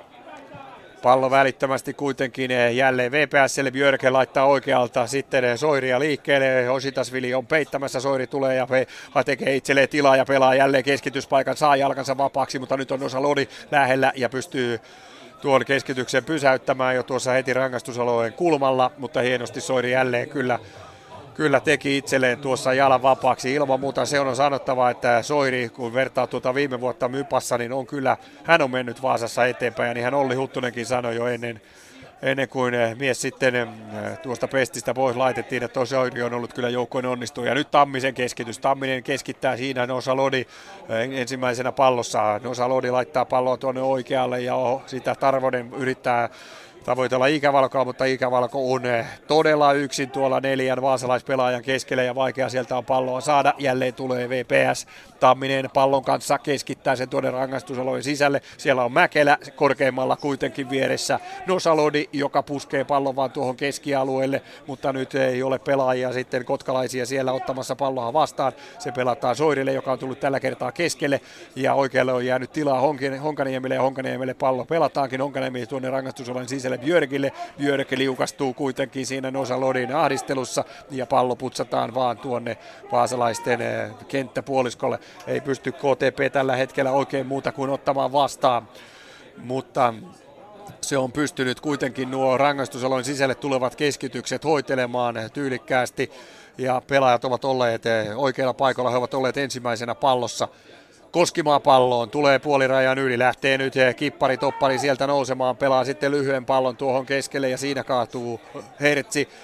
En huomannut, tuossa oli vähän eh, selostus kopin edessä tuo yksi katsomotolppa, että oliko siinä minkälaista kontaktia. Noisa Lodi siinä vieressä kuitenkin oli, mutta nyt tulee Gruborovic. Gruborovic on tuolla 40 metrissä pelapallon vasemmalle puolelle sitten Äijälälle. Äijälä kuitenkin joutuu laittamaan alakautta Ositasvilille. Ositasvili Erittäin hyvin. Minkenelle, Minkenen, minkä sen pystysyöttö hakee sillä tarvosta tuonne rangaistusalueen sisälle, mutta Engström vie sen pallon. Se tulee keskialueelle, Oksanen taistelee sen uudelleen KTPlle. Minkenen pelaa Gruborovicille, Gruborovicin kaataa kuitenkin Voutilainen. Siinä ei mitään virhe miehettä ja Tarvonen liukuu tiukasti pallon Engströmiltä sivurajasta yli ja saa siitä kotkalaisyleisöltä ansaitut eh, suosionosoitukset. Engström heittämässä 70 Yksi ja puoli minuuttia pelattuna. 0-0 lukemat edelleen tiukasti Arto Tolsa Areenalla KTPn ja Vaasan palloseuran välisessä ottelussa, jossa kumpikaan joukkue ei halua tätä kamppailua hävitä. Ja Vaasan palloseura haluaa sen varmasti tällä hetkellä voittaa, koska sillä on yhden pelaajan ylivoima ja se on pelillisesti. Nyt on Hertzillä paikka, Hertzin laukkaus lähtee, mutta vähän ponneton on ensin oikealle ja pääsi vielä kääntämään vasemmalle, mutta todella ponneton loppujen lopuksi tuo laukaus ja Kilpeläisen käsi, vähän Kilpeläinen pomputti, mutta sai sitten pallon kyllä pidettyä. Siinä oli Hertzillä paikka ratkaista tämä ottelu. Rangaistuspotkun hän jo joukkoileen hankki ja samalla myöskin Pyhärannan punaisella kortilla ulos, mutta nyt ei ollut tuo viimeistely sitä luokkaa, kun sen olisi pitänyt olla. Sen sijaan nyt tulee Tarvonen, on jo ruudussa, keskittää tuonne takatolpalle, mutta ei siellä ole ketään mukana. Ei ainuttakaan pelaaja. Itse ei pystynyt tuosta ratkaisemaan aivan ymmärrettävästi, koska ajautui sen verran pieneen kulmaan. Ajeli kuitenkin tyylikkäästi tuonne, mutta ei ollut ketään mukana tällä kertaa tuolla toisella puolella. Eikä ollut ikävalkokaan sinne ja juossut, vaan oli tuossa huomattavasti lähempänä, joten hukkaan meni tuo Tarvosen syöttö Koskimaa pallossa tulee jälleen tuohon puolen rajan tuntumaan. Honkaniemi, sen jälkeen löytyy Soiri. Soiri lähtee vauhdilla eteenpäin, niin Ositasvili tulee takaa ja rikkoo ilman muuta. Siitä vapaa potku Vaasan palloseuralle. Ja ei ole vaikea arvata, että Joni Björk hetken kuluttua on pallon takana. Ainakin on menossa jo sinne Tällä kertaa kyllä siinä on Teemu Honkaniemi, mutta kyllähän Björk sinne loppujen lopuksi sitten hiipi. Hän antaa nämä kaikki erikoistilanteet tuolta oikealta puolelta ja, ja niin vasemmaltakin vapaa potkut ja jälleen siinä asettelee palloa sillä tavalla, että saa jalainen sopivasti alas. Sami Ristilä antaa ohjeita ja ylös on noussut. Sinne on noussut Koskimaa, sinne on noussut myöskin Viitikko, siellä on Mäkelä, siellä on pääpelivoimaa. Ilman muuta nyt Vaasalla isot miehet ovat valmiina rynnimään tuohon Björkin palloon ja ovat yrittäneet sitä jo monta kertaa, mutta korkeimmalla tällä kertaa on jälleen Ville Oksanen ja sitten sieltä tulee vielä ponneton eh, Voutilaisen laukaus sen jälkeen tuo, kun Oksanen putsaa tuon pallon tuosta pois. Siinä ei mitään vaaratilannetta. Kilpeläinen katsoo, että tuo Lutenhenköys menee selvästi ohi maalin ja näin jatketaan maalipotkulla. Sauli Kilpeläinen on toistaiseksi Arto Tolsaarenan eh, sankari, mikäli lukemat näihinkin lukemiin päättyvät. Hän nappasi tuon Juho Mäkelän rangaistuspotkun tuolta alakulmasta aavisti sen oikein Mäkelä pallon kanssa. Hän on kuitenkin tietysti eri mieltä ja varmasti on hampaankolossa kokeneilla hyökkäjällä vaikka kuinka paljon. Kymmenes maali, se oli jo tulossa takataskuun, mutta ei onnistunut. Ei onnistunut. Kilpäläinen kylmämies tuli suoraan vaihdosta ja nappasi sen alakulmasta. Kilpäläinen avaa palloa tuonne keskialueelle, tavoittelee sille Gruborovic ja Voutilainen pallon voittaa, mutta hänen puskunsa menee sitten Valeri Minkäsen jalkaan. Sen jälkeen Gruborovic, sitten Ikävalko. Ikävalko kuitenkin kierrättää alakautta Oksaselle, Oksanen pelaa Saloselle, Salonen uudestaan Oksaselle. Ja sen jälkeen Oksanen hieno syöttö tuohon Ikävalkolle, Ikävalko pudottaa Gruborovicille, Gruborovic oikealla, siellä on Tarvonen, Tarvonen lähteekö haastamaan Engströmiä? Kyllä lähtee, yrittää lähteä ohi tuolta oikealta, keskitys myöskin lähtee, hyvä keskitys, erittäin hyvä keskitys. Ja siitä pääsee vielä jatkoon Minkenen laukomaan, laukoo, mutta laukoo hieman ohi maalin. Aleksi Tarvonen on myöskin tuonut ilman muuta piirteyttä tähän kotkalaisten hyökkäyspeliin. Erittäin hyvä haasto tuossa ja loistava keskitys tuonne, mutta ei tälläkään kertaa aivan omille. Nyt siellä oli kyllä miehiä laatikossa, mutta ei, ei tavoittanut Tarvosen keskitys omia. Mutta eh, vaara momentin hän ilman muuta tähän loppuun kotkalaisille luo. Varpaillaan joutuu Ekström ja kumppanit Tarvosen kanssa olemaan. 15 minuuttia vajaat on jäljellä tätä ottelun toista puolia aikaa. Siihen tietysti lisäajat vielä päälle, kun loistava ristipallo viitikolta Pyrysoirille. Se jää aivan hanskaan eikä koukkuun ja sen vuoksi eh, siihen pääsee väliin Ositasvili ja Ositasvili laittaa pallon sivurajasta yli ja uudelleen lähdetään kierrättämään alakautta. Viitikko, Björk hakee Ja häntä seuraa sen verran tuossa Valeri Minkenen, että joutuu pelaamaan takaisin tuonne toppari viitikolle vasemmalla puolella olisi siellä Koskimaa. Koskiovalle pallo pelataankin ja nyt häneltä tulee virhesyöttö ja Ikävalkolla olisi paanaa siinä mennä. Sen voi ottaa kuitenkin viitikko pois, mutta Ositasvilikin nousee. Voi voi kun ei nyt näitä käytä KTP, kun vaasalaiset tarjoavat silloin tällöin näitä hirvittävää virhesyöttö, mutta siitä viettiin pallo ensin Ikävalkolta ja sen jälkeen Ositasvililtä ja nyt mennään jo toiseen päähän todella kovaa. Tamminen pallon kanssa joutuu pelaamaan sen kuitenkin alas Voutilaisille. Oikealla olisi tilaa valtavasti. Siellä on Honkaniemi Björkin kautta se sinne pelataankin. Lähteekö nyt jo keskitys? Ei, pelataan vielä ruutuun ja siellä Hertsi yrittää kääntyä todellinen vipeltä ja kolme pelaajaa siinä ympärillä pelaa sitten Björkille. Björkin keskitys takatolpalle ja siellä on kaksikin pelaajaa. Ensin on Tamminen ja siellä on takaa tulossa vielä Soiri. Tamminen osuu hieman palloon ja sen verran se muuttaa suuntaan, että Soiri ei pääse sitä tuolta takakulmalta laittamaan tyhjiin, joten 0-0 lukemat säilyvät. Nyt oli kyllä hyvin pelattu Vaasalta vuorostaan tämä hyökkäys, mutta alkaa olla jo vähän epäonneakin siinä. Tamminen osuu hieman, hipaisee pallon ja takana olisi vielä ollut Soiri, mutta se muutti sen verran suuntaa, että Soiri ei enää sitten tuohon palloon päässyt. 0-0 lukemat, 76 minuuttia edetään erittäin jännittäviä hetkiä Arto Tolsa Areenalla. KTPn ja Vaasan palloseuran välisessä ottelussa, kun Hertsi etenee, mutta Minkenen todella tyylikkäästi tulee ja voimalla liukuu pallon häneltä pois, mutta ei pysty Salonen tekemään mitään muuta kuin laittamaan palloa tuonne sitten vaasalaisten toppareille ja sieltä Koskimaa laittaa sen uudelleen peliin. Björk pystyy palloa, siellä on menossa Tamminen, nyt on Paastivi Oksanen selässä, mutta ei kuitenkaan Tamminen palloa kunnolla saa. Siinä oli Oksanen myöhässä, mutta pallo menee aina sitten kilpeläiselle KTPn maalivahdille asti. Kilpeläinen rauhoittaa tilannetta, pitkää pitkää avausta tavoittelee sillä ikävalkoa. Ikävalko yrittää ottaa tuohon jalkapöytään se pallo, mutta se ei siihen pehmästi jää. Pallo pelataan Hertzille jälleen. Hertzi lanataan kentän pintaan useamman miehen otteen, mutta tieltä vaan tulee Lote ja kaivaa pallon vielä itselleen. Björk oikealle puolelle. Näin lähtee nousuun Honkaneemi. Tilaa on, tilaa on. Ositas Villalla on hieman kiire. Pallo pelataan sitten Soirille tänne oikealle puolelle. Soiri lähtee tulemaan keskelle, pelaa Björkille. Ja näin eh, tippuu taas tuo KTPn paketti tuohon hyvin hyvin alas. Sen jälkeen pallossa on eh, Tamminen. Tamminen tänne vasemmalle Engströmille. Engströmin keskitys lähtee, se tulee rangaistusalueen sisälle. Mäkelä vääntää sieltä pallosta ja viime tipassa tulee sitten Ositasvili, kun eh, Mäkelä on tuikkaamassa palloa ja nyt lähtee laukaus. Se on Björkin laukaus, mutta se menee reilusti reilusti yli maalin. Siinä ei mitään vaikeuksia ole, mutta paine kasvaa jatkuvasti tuolla KTP-maalilla. Se on aivan selvä. Ja ne vastaiskut, joissa äsken oli se paikka, kun Koskimaa antoi hirvittävän virhesyötön tuossa po- poikkikentään suoraan ikävalkolle, ne KTP pitäisi pystyä kertaalleen käyttämään, mikäli joukkue meinaa tästä kolme pistettä saada, koska pelaamalla on tällä hetkellä kotkalaisten hyvin, hyvin vaikeaa nyt eh, saada hommaa käyntiin. Jälleen Koskimaa voittaa pääpallon, pallo pelataan oikealle. Molemmat puolustajat ovat saaneet varmasti vaasalaisilta ohjeen nousta ja Honkaniemi sieltä nouseekin, pelaa sen pallon sen jälkeen Björkille. Björk Voutilaiselle, Voutilainen oikealle Honkaniemelle. Honkaniemi Soirille, Soiri pelaa siellä Äijälää vastaan, lähtee haastamaan, mutta nyt ryntää suoraan päin. Nopeasti yrittää siitä ulkosyrjällä siirtää ohi, mutta törmää päin Äijälää ja katsoo sitten anovasti sinne avustavaa erotuomaria, mutta ei siinä mitään kyllä tällä kertaa ollut. Ja maalipotku, jossa ei ole kiire. Sauli Kilpeläisellä 80. peliminuutti täyttyy hetken kuluttua. KTPllä on kyllä tietysti katkeria muistoja tällä kaudelta noista viime hetken takaiskumaaleista. Hoiko KTP-ottelussa Hoiko teki ensimmäisessä kohtaamisessa 88 peliminuutilla voittomaalin. Ja Helsingin IFK kuritti KTPtä, äh, teki voittomaalin 89 peliminuutilla, Seinäjoki 88 peliminuutilla ja sitten kaiken huipuksi vielä tuo viimeisin ottelu, joka Helsingissä HJK KTP, jossa KTP tiukasti oli tai pisteessä kiinni, oli pelattu jo 94 minuuttia, kun Gelderen katoi HJKn pelaaja siitä rangaistuspotku ja loppujen lopuksi klubille 2-1 voittomaali.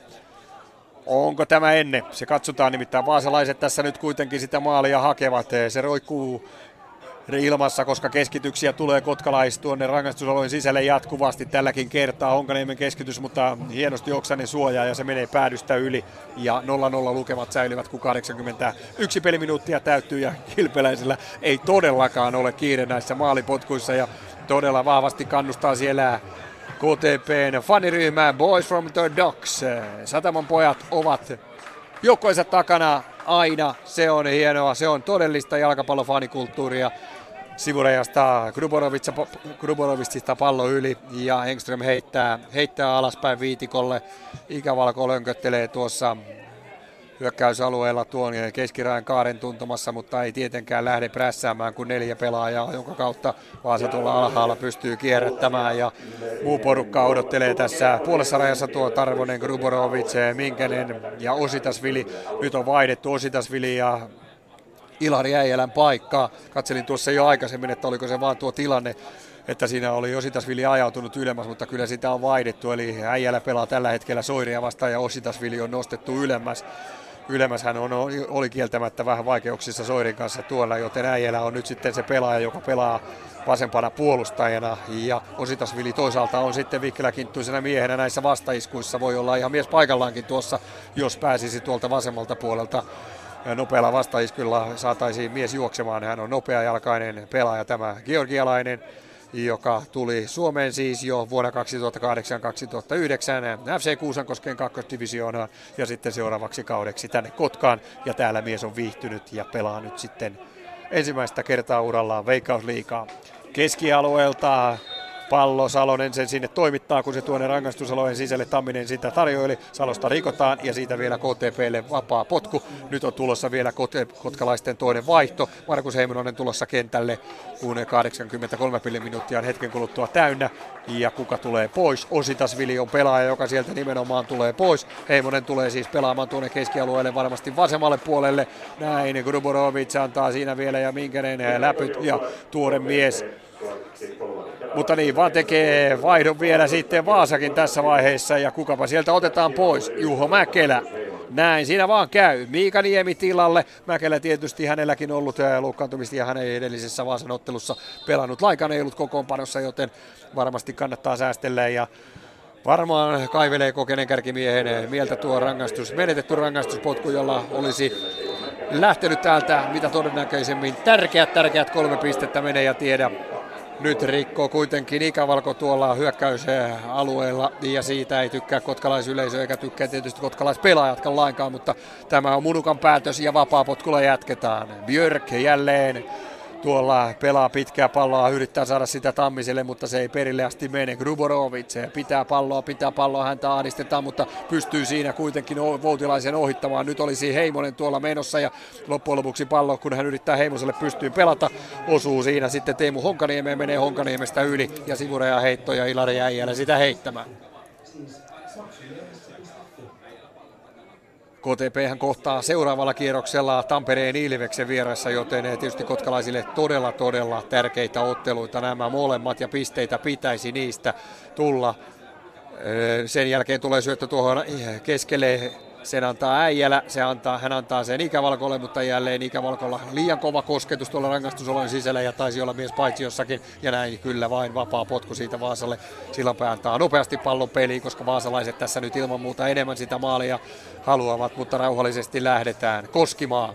Riskiä tietysti ei voi ottaa, se on aivan selvä kolme pistettä. Jos KTP tästä vielä lopun maalilla naaraa, niin se nyt on täydellinen shokki sitten Vaasan palloseuralle. Vielä pahempi kuin se, että tämä ottelu päättyisi tasan. Se on aivan selvä, koska KTP karkaisi sen jälkeen vaasalaisilta jo kahdeksan pisteen päähän, mutta tasapelillä tämä viisi pistettä, se ero säilyisi ja sekin kyllä varmasti näiden tapahtumien jälkeen kotkalaisille kelpaisi. Kilpeläinen avaa pitkää palloa, Ikävalko voittaa tuon pääpallon, tiputtaa sen Tarvoselle. Tarvonen lähteekö haastamaan Engströmiä, ei lähde, pelaa sen Gruborovicille. Gruborovic antaa uudelleen Tarvoselle ja nyt Tarvosen keskitys ja takatolpalla on Heimonen. Ei aivan yllä tuohon keskitykseen. Hyvin, hyvin pelattu jälleen Gruborovicilta ja Tarvoselta tuo ensin. Eh, Tarvonen käyttää Gruborovicilla, joka pelaa seinään ja kyllä lähtee hyviä keskityksiä Tarvoselta jatkuvasti ja Heimonen oli leikannut sieltä keskelle, mutta tällä kertaa vähän liikaa. Hän ei aivan ylettänyt palloja, se meni hieman, hieman yli ja Honkaniemelle asti ja Honkaniemi eh, laittaa pallon uudelleen, kun saa tuon tilanteen jälkeen alakautta viitikko rauhallisesti. Voutilainen tullut hakemaan hyvin hyvin alhaalta. Aloitti kärjessä, mutta nyt pelaa sitten Björkin kanssa, tekee tässä keskellä peliä. Björk takaisin Voutilaiselle. Voutilainen eh, vasemmalla puolella olisi Engström. Sinne palloa ei kuitenkaan pelata. Haetaan oikealta puolelta Soiria. Ensimmäisenä pallossa on siinä Äijälä. Pallo jää kuitenkin vaasalaisille. Björk pelaa Soirille. Soirin nopea kääntyminen. Nyt olisi tilaa, mutta ei ole enää kun aikailee siitä. Ja kun laukoo, niin siinä on sitten jo monta miestä edessä. Erittäin hyvä ensimmäinen harhautus ja ohitus, mutta sen jälkeen eh, lähti vielä haastamaan lisää. Nyt tulee kuitenkin laukausyritys Voutilaiselta. Se on aivan ponneton. Se jää siihen Saloselle. Salosen putsaus tulee kuitenkin takaisin siihen Voutilaiselle. Voutilainen pelaa sen jälkeen tuohon Tammiselle. Sen jälkeen kierrätetään oikealle puolelle Honkaniemen keskitys. Takatolpalle on Hertsi. Hertsin upea laukaus ilmasta. Se lähtee poikittain ja sen jälkeen se, se ei mene kuitenkaan maalia kohti ja se pystyy Nosalodi putsaamaan. Pallo tilanne jatkuu. Nyt on paha paikka jälleen. Sinne keskitetään maalin eteen ja siellä on juuri hetki sitten kentälle tullut Miikaniemi, mutta siellä on myöskin Nosalodi, joka voittaa näitä tärkeitä pääpalloja tuossa kerta toisensa jälkeen, kun tuonne palloja laitetaan tuonne kotkalaisten rangaistusalueen sisälle. Björk, Hertzi, upea seinä siinä, Tamminen, Tamminen eh, rangaistusalueen eh, kulmassa pelaa Engströmille, Engströmin keskitys, kova keskitys, mutta ei ole siinä ketään, se menee hieman, Niemi on liian aikaisin tuolla, joten pallo menee jää hänen taakseen. Vain roiskastaan palloa jälleen tuonne keskialueelle, mutta sieltä tulee Voutilainen uudelleen. Lähtee yrittämään laukausta kaukaa, tuollainen putoava lehti, mutta Kilpeläinen näkee sen, se menee ohi maaliin. 80. kahdeksas peliminuutti on hetken kuluttua täynnä. Lukemat ovat 0-0, mutta saalistajana on Kotkassa tällä hetkellä Vaasan palloseura. Se hakee vimmatusti sitä yhtä osumaa ja KTP taistelee puolustustaistelua tällä hetkellä, että piste jäisi Tulsa Areenalle. Pitkä avaus. Siinä on ensimmäisenä viitikko pallossa jälleen. Gruborovic saa kuitenkin pallon tässä vaiheessa. Ikävalko häviää kaksinkamppailun ja sen jälkeen vaasalaiset tulevat jälleen. Tamminen vasemmalla. Tarvonen hänellä vastassa. Tamminen joutuu kierrättämään tuohon keskelle Björkille. Björk saa kuitenkin pallon pelaa pystyyn Hertzille. Hertzi kantapäällä hakee siinä Tammista juonikkaasti, mutta liian kova on syöttö eikä se mene tarkasti kohdalle. Tamminen ei siihen pääse ja maalipotku. Ja nyt se 88 peliminuuttia on täynnä, mutta tietysti kyllähän tässä vielä pelataan useampi minuutti sen jälkeen, kun 90 on täynnä, koska vaihtoja on tullut ja onhan täällä vähän miehiä hoivailtukin kentän pinnassa, joten vielä on jännittämistä odottava on tunnelma Arto Tolsa Areenalla, kun Kilpeläinen laittaa palloa peliin keskialueelle. Jälleen siinä ensimmäisenä Koskimaa päineen vastassa ja sen jälkeen tulee Soiri. Nyt on tilaa Soirilla. Yksi vastaan yksi tilanne. Lähteekö haastamaan? Ei kun pelaa Hertzille pystyy. Hertzi eh, pääsee läpi, mutta sieltä tulee jälleen Kilpeläinen vastaan ja torjuu. Loistavasti ajoitettu vastaan tulo, mutta hienosti pelasi jälleen Soiri ja Hertsi tuon pallon, mutta ei onnistu Hertsi chippaamaan palloa siitä liukuvan kilpeläisen yli. Ja Sauli Kilpeläisestä on kyllä tulossa tämän ottelun sankari kotkalaisittain ilman muuta, mikäli nämä lukemat säilyvät. Ensin rangaistuspotku kiinni ja sitten vielä tuo Hertsin jo Todella huikea sisääntulo Nuorukaiselta. Ensimmäinen veikkausliiga-ottelu ja mitkä otteet ei ole vapissut kyllä kädet eikä puntti yhtään. Ei se ainakaan, vaikka vähän olisi vapissutkin, niin ei se tänne katsomoon ole näkynyt. Minkäden pallon kanssa pelaa sen jälkeen Gruborovicille. Gruborovic vasemmalle. Siellä Heimonen. Heimonen joutuu kierrättämään alakautta. Minkäden kierrättää äijälälle ja nyt lähtee jo pitkää palloa. Siellä on ikävalko, mutta kovin on jälleen Niitti yksin tuolla ja Koskimaa vie pallon häneltä, pelaa sen eh, viitikolle. Viimeinen peliminuutti varsinaisesta peliajasta on käynnissä, kun palloa pelataan vasemmalle. Eero Tamminen. Tamminen laittaa ristipalloa toiselle puolelle. Pallo menee Soirille asti. Soiri ottaa sen alas, mutta siinä on hyvin hyvin lähellä saman tien äijällä ja siinä tulee apuun myöskin Heimonen. Soiri taistelee kuitenkin pallosta tiukasti, mutta loppujen lopuksi tiukan väännön jälkeen se tulee KTPlle, se tulee Ikävalkolle, mutta ei saa Ikävalko nyt palloja haltuun. Aika väsyksissä on Nitti varmasti myöskin ja vetää suontakin selvästi. Hän alkaa siinä jo puristelemaan, kovasti taistelee poikittais syöttöön väliin tuohon sitten Minkenen ja näin, ikävalko ei kyllä pysty prässäämään enää yhtään.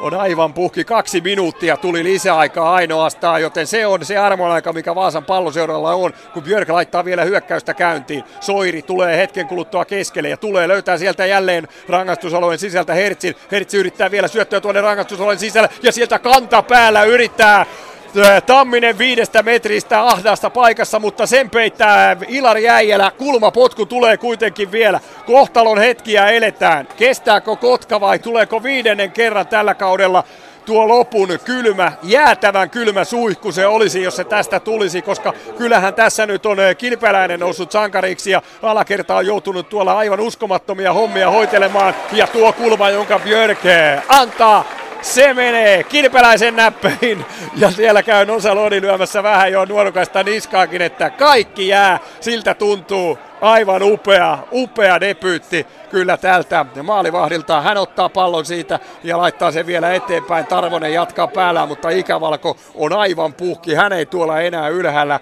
jaksa kyllä noiden pallojen perään juosta, se on selvä. Ja varmasti tuo suonenvetokin haittaa ja vielä tulee Vaasa vasemmalta. Engström pallossa. Keskitys lähtee tuonne rangaistusalojen sisälle. Nosa Lodi hänen päästään, mutta se nousee vain ylöspäin tuohon ehkä 20 metriin. Heimonen taistelee sen kuitenkin sieltä alueelta pois ja nyt se on jälleen tuossa keskialueen tuntumassa. Koskimaa vasemmalle puolelle ristipaloa. Engström on pallossa. Siellä on myöskin lähellä kuitenkin Oksanen. Oksanen kaivaa pallon, pelaa sen Tarvoselle ja Tarvonen tällää pitkää palloa ja nyt olisi ikävalko siellä ja yllättää miehelle vielä virtaa löytyykö, koska nyt pallo jää haltuun ja siellä on mukana myöskin Minkenen. Tässäkö olisi, olisi paikka. Minkenen nousee pystyjuoksuun, mutta siihen ehtii sitten viitikko ja loppujen lopuksi näin soi Antti Munukan pilli. No, ei tämä mitään äh, jalkapallon äh, riemua noin niin kuin pelillisesti ollut, mutta olihan tässä jännitystä ja kyllähän tänne nyt kyllä täytyy sanoa, että kyllähän tänne uusi sankari Tolsa Areenalle tähän otteluun saatiin ja hän on äh, Sauli Kilpeläinen Maalivahti, joka tuli ensimmäisen veikkausliikaotteluunsa ja ensimmäisenä tehtävänä oli torjua kokeneen kokeneen maalitykin Juho Mäkelän rankkari. Ja sieltä vain kaveri sen alakulmasta kaivoi ja kaivoi vielä tuossa lopussa tuon Lorenz Hertzin läpiajon, joten kilpeläinen ehdottomasti upea debyytti. Ja siellä on myöskin sitten Sami Ristilä, KTP-päävalmentaja miestä onnittelemassa. Sinne menee myöskin kakkoskoutsi Steven Polak ja näin, hienosti, hienosti on alkanut eh, tämän miehen veikkausliikaura ja varmasti jatkoa seuraa, koska Pyhäräntähän otti punaisen kortin ja hän on seuraavasta, seuraavasta ottelusta ulkona, joten 0-0 lukemat täällä Jumpo-finaalissa jännittävien vaiheiden jälkeen. Ylepuheen urheiluilta. Jalkapallokierros. Kiitoksia Jari Haapala Kotkaan. Tosiaankin Jumpo-finaali. Saatiin käyttää tämän illan ainoa Veikkausliiga-ottelu siis on ollut ohjelmassa tässä näin KTPn ja VPS välillä. Ja maalit on tasapeli siellä tosiaan lopputuloksena, vaikkakin tapahtumia oli, niin kuin Jari Haapala tuossa sanoikin, 57 minuutin kohdalla Juho Mäkelän epäonnistunut rangaistuspotku ja sitä edeltävästä tilanteesta sitten KTP maalivahti Pyhäranta lensi ottelusta ulos ja näin ollen kotijoukkue sitten yhden miehen vajaalla tuon viimeisen puolituntisen joutui painamaan, mutta hyvin puolusti, hyvin puolusti ja loppu, loppujen lopuksi sitten pallon hallinta VPSllä jopa 58 prosenttia ottelusta oli pallo vierasjoukkueen hallinnassa, mutta noin vain KTP puolusti omaa maaliaan urheasti, urheasti ja sai olla pidettyä, kuten myöskin Vaasan palloseura. Miten tämä vaikuttaa? Tietenkään ei vaikuta tuohon sarjataulukkoon millään tavalla. KTP siis jatkaa viimeistä edeltävänä 16 pisteessä ja Vaasan palloseura sitten 11 pisteessä viimeisenä, sarjataulukon viimeisenä 12 ja Vaasan palloseuralla kaksi ottelua vähemmän pelattuna kuin KTPllä, eli mahdollisuus on kahdella voitolla vaasalaisten nousta kotkalaisten ohitse. Kärrissä jatkaa edelleen eh, Helsingin jalkapalloklubi 40 pisteessä ja Rovaniemen palloseura toisena. Saman verran otteluita on molemmilla joukkueilla pelattuna. Kaksi pistettä heitä erottaa SJK kolmantena. Yksi ottelu vähemmän kuin sarja kärjellä ja sarja kakkosella. Ja eroa sitten kärkeen on kuusi pistettä ja eroa tuohon kakkossijaan neljä pistettä. Mitalikolmikon ulkopuolella sitten FC Inter neljäntenä, 32 pisteessä kaksi pistettä kolmanteen sijaan eroa ja yksi ottelu enemmän pelattuna. IFK Maariahamina viidentenä, yksi piste neljänteen sijaan kuudentena FC Lahti. Sillä on neljä, anteeksi viisi pistettä viidenteen sijaan, Helsingin IFK seitsemäntenä, kaksi pistettä kuudennesta sijasta jääneenä. Kuopion palloseura kahdeksantena, tasapisteissä Helsingin IFK kanssa, mutta yksi ottelu vähemmän pelattuna. Yhdeksäntenä FF Jaro, 20 ottelua pelattuna, eli kaksi ottelua enemmän kuin edeltävällä Kuopion palloseuralla, ja neljä pistettä on kuopiolaisia perässä. Kymmenentenä sitten Ilves, kaksi pistettä Jaroa perässä yhden ottelun vähemmän pelanneena, ja tosiaan viimeistä edeltävänä KTP ja viimeisenä VPS. Ylepuheen urheiluilta.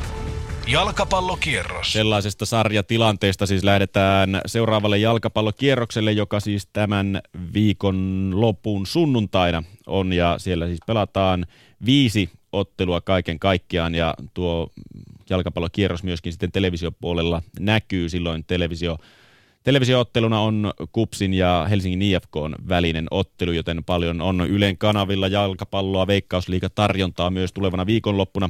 Tänään myöskin pelattiin Suomen maassa jalkapalloa kakkosen eteläisessä lohkossa. Yksi ottelu sielläkin tämän illan ohjelmassa oli, ja tuokin ottelu on loppuun saatu. Atlantiksen ja FC Hongan välinen otteluhan oli kyseessä, ja vieras voittoon 3-0 FC Honka, kolme pistettä siis tuosta, tuosta ottelusta vei.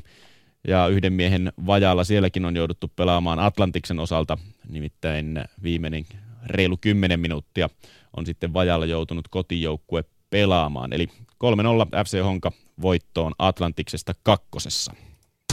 Ylepuheen urheiluilta. Jalkapallokierros. Näin on jalkapallo tämän illan osalta saatu hienosti pakettiin ja onkin sitten hyvä siirtyä vähän aiheessa eteenpäin vielä, kun lähetysaikaa on. Kuunnellaan vähän suunnistusasiaa. Suunnistuksen maailmanmestaruuskilpailuthan ovat käynnissä Skotlannissa ja Ylen, Yle urheilun asiantuntija Janne Salmi arvioi, että keskimatkan mitallitoiveet eivät ole ainoastaan Minna Kaupin varassa. Tuolla MM-kisoissa Skotlannissa tiistaina suomalaisista kilpailevat Kaupin lisäksi Saila Kinni, Merja Rantanen, Hannu Airila, Olli Markus Taivainen ja Fredrik Portiin. Sprintit meni kuitenkin hy, erittäin hyvin, vaikkei mitalia tullutkaan, mutta niitä, niitä sprinttimitaleja Suomeen ei ole aikaisemminkaan mitenkään sangolla kaadettu. Eli, ja, ja keskimatka on aina ollut suomalaisille, suomalaisille hyvä kisa ja, ja kaiken kaikkiaan meillä tuolla metsäpuolella on vahva edustus, joten kyllä luottoa riittää. No Minna Kauppi totta kai jälleen kerran semmoinen yksi menestyjä ehdokas tuossa kilpailussa. Miten sinä arvioit Kaupin saumat tämän hetken tilanteen mukaan? No mä arvioin ne aika samaksi kuin mitä tuossa sprintissä. Eli, eli huippujuoksulla mitalli ja, ja jos se ihan sitä huippujuoksua tulee, niin sitten se on sijat 4-6 ehkä ja kaikki on mahdollista. Ja, ja, ja, ja toki meillä on kokonaisten nippu on erittäin kilpailukykyinen, joten kyllä sieltä voi parhaassa tapauksessa tulla vaikka kolme näistä kymppijoukkoa. Joku muukin ottaa sen mitalin kuin Minna. Entä miehet? No miehissä odotukset tietysti ensisijaisesti kohdistuu Fredrik Porttiini, että hän on, hän on nyt viimeisen vuoden aikana ollut oikeastaan meidän ainoa mies, joka näillä metsämatkoilla on tuonne maailman kymppikärkeen pystynyt itsensä kampeamaan, joten häneltä nyt lähinnä sitä top 10 suoritusta ja toki toivon sitä myös muilta. Janne, sinä kävit siellä ihmettelemässä myös sitten sitä kisa-aluetta ja muuten, mitä siellä näkyy, niin minkälaisessa paikassa kilpaillaan nyt sitten keskimatkat? No liikaa ei voi sanoa vielä ennen kuin kilpailu lähtee käyntiin, mutta, mutta se on semmoista moreni jääkauden, jääkauden muokkaamaa moreni-aluetta, kumpuilevaa. Vähän niin kuin kartta, kartta näyttää siltä, kuin se olisi suomalainen tuommoinen harju, harjumaasto, mutta kasvillisuus on täysin erilainen, että se on, se on todella, todella paljon rehevämpää. Mutta tämä on kaikki tiedossa jo kilpailijoille etu, etukäteenkin tietysti, mutta kyllä siitä hyvä keskimatkan kisa tulee. Suomalaisille etua? En usko, tämä on aika neutraali maasto, mutta et se, se mitä ehkä nämä skottilaiset, nämä alamaan maastot täällä ylämaan laidoilla, niin nämä on aika tanskalaisia, joten, joten kyllä mä vähän veikkaan, että Tanska, Tanskan naiset saattaa yhden tai jopa kaksi mitalia huomenna napata. Näin siis mietiskeli yleurheilun suunnistusasiantuntija Janne Salmi. Jere Pehkonen kiittää tämän illan osalta urheilusta, ei muuta kuin mukavaa maanantai jatkoa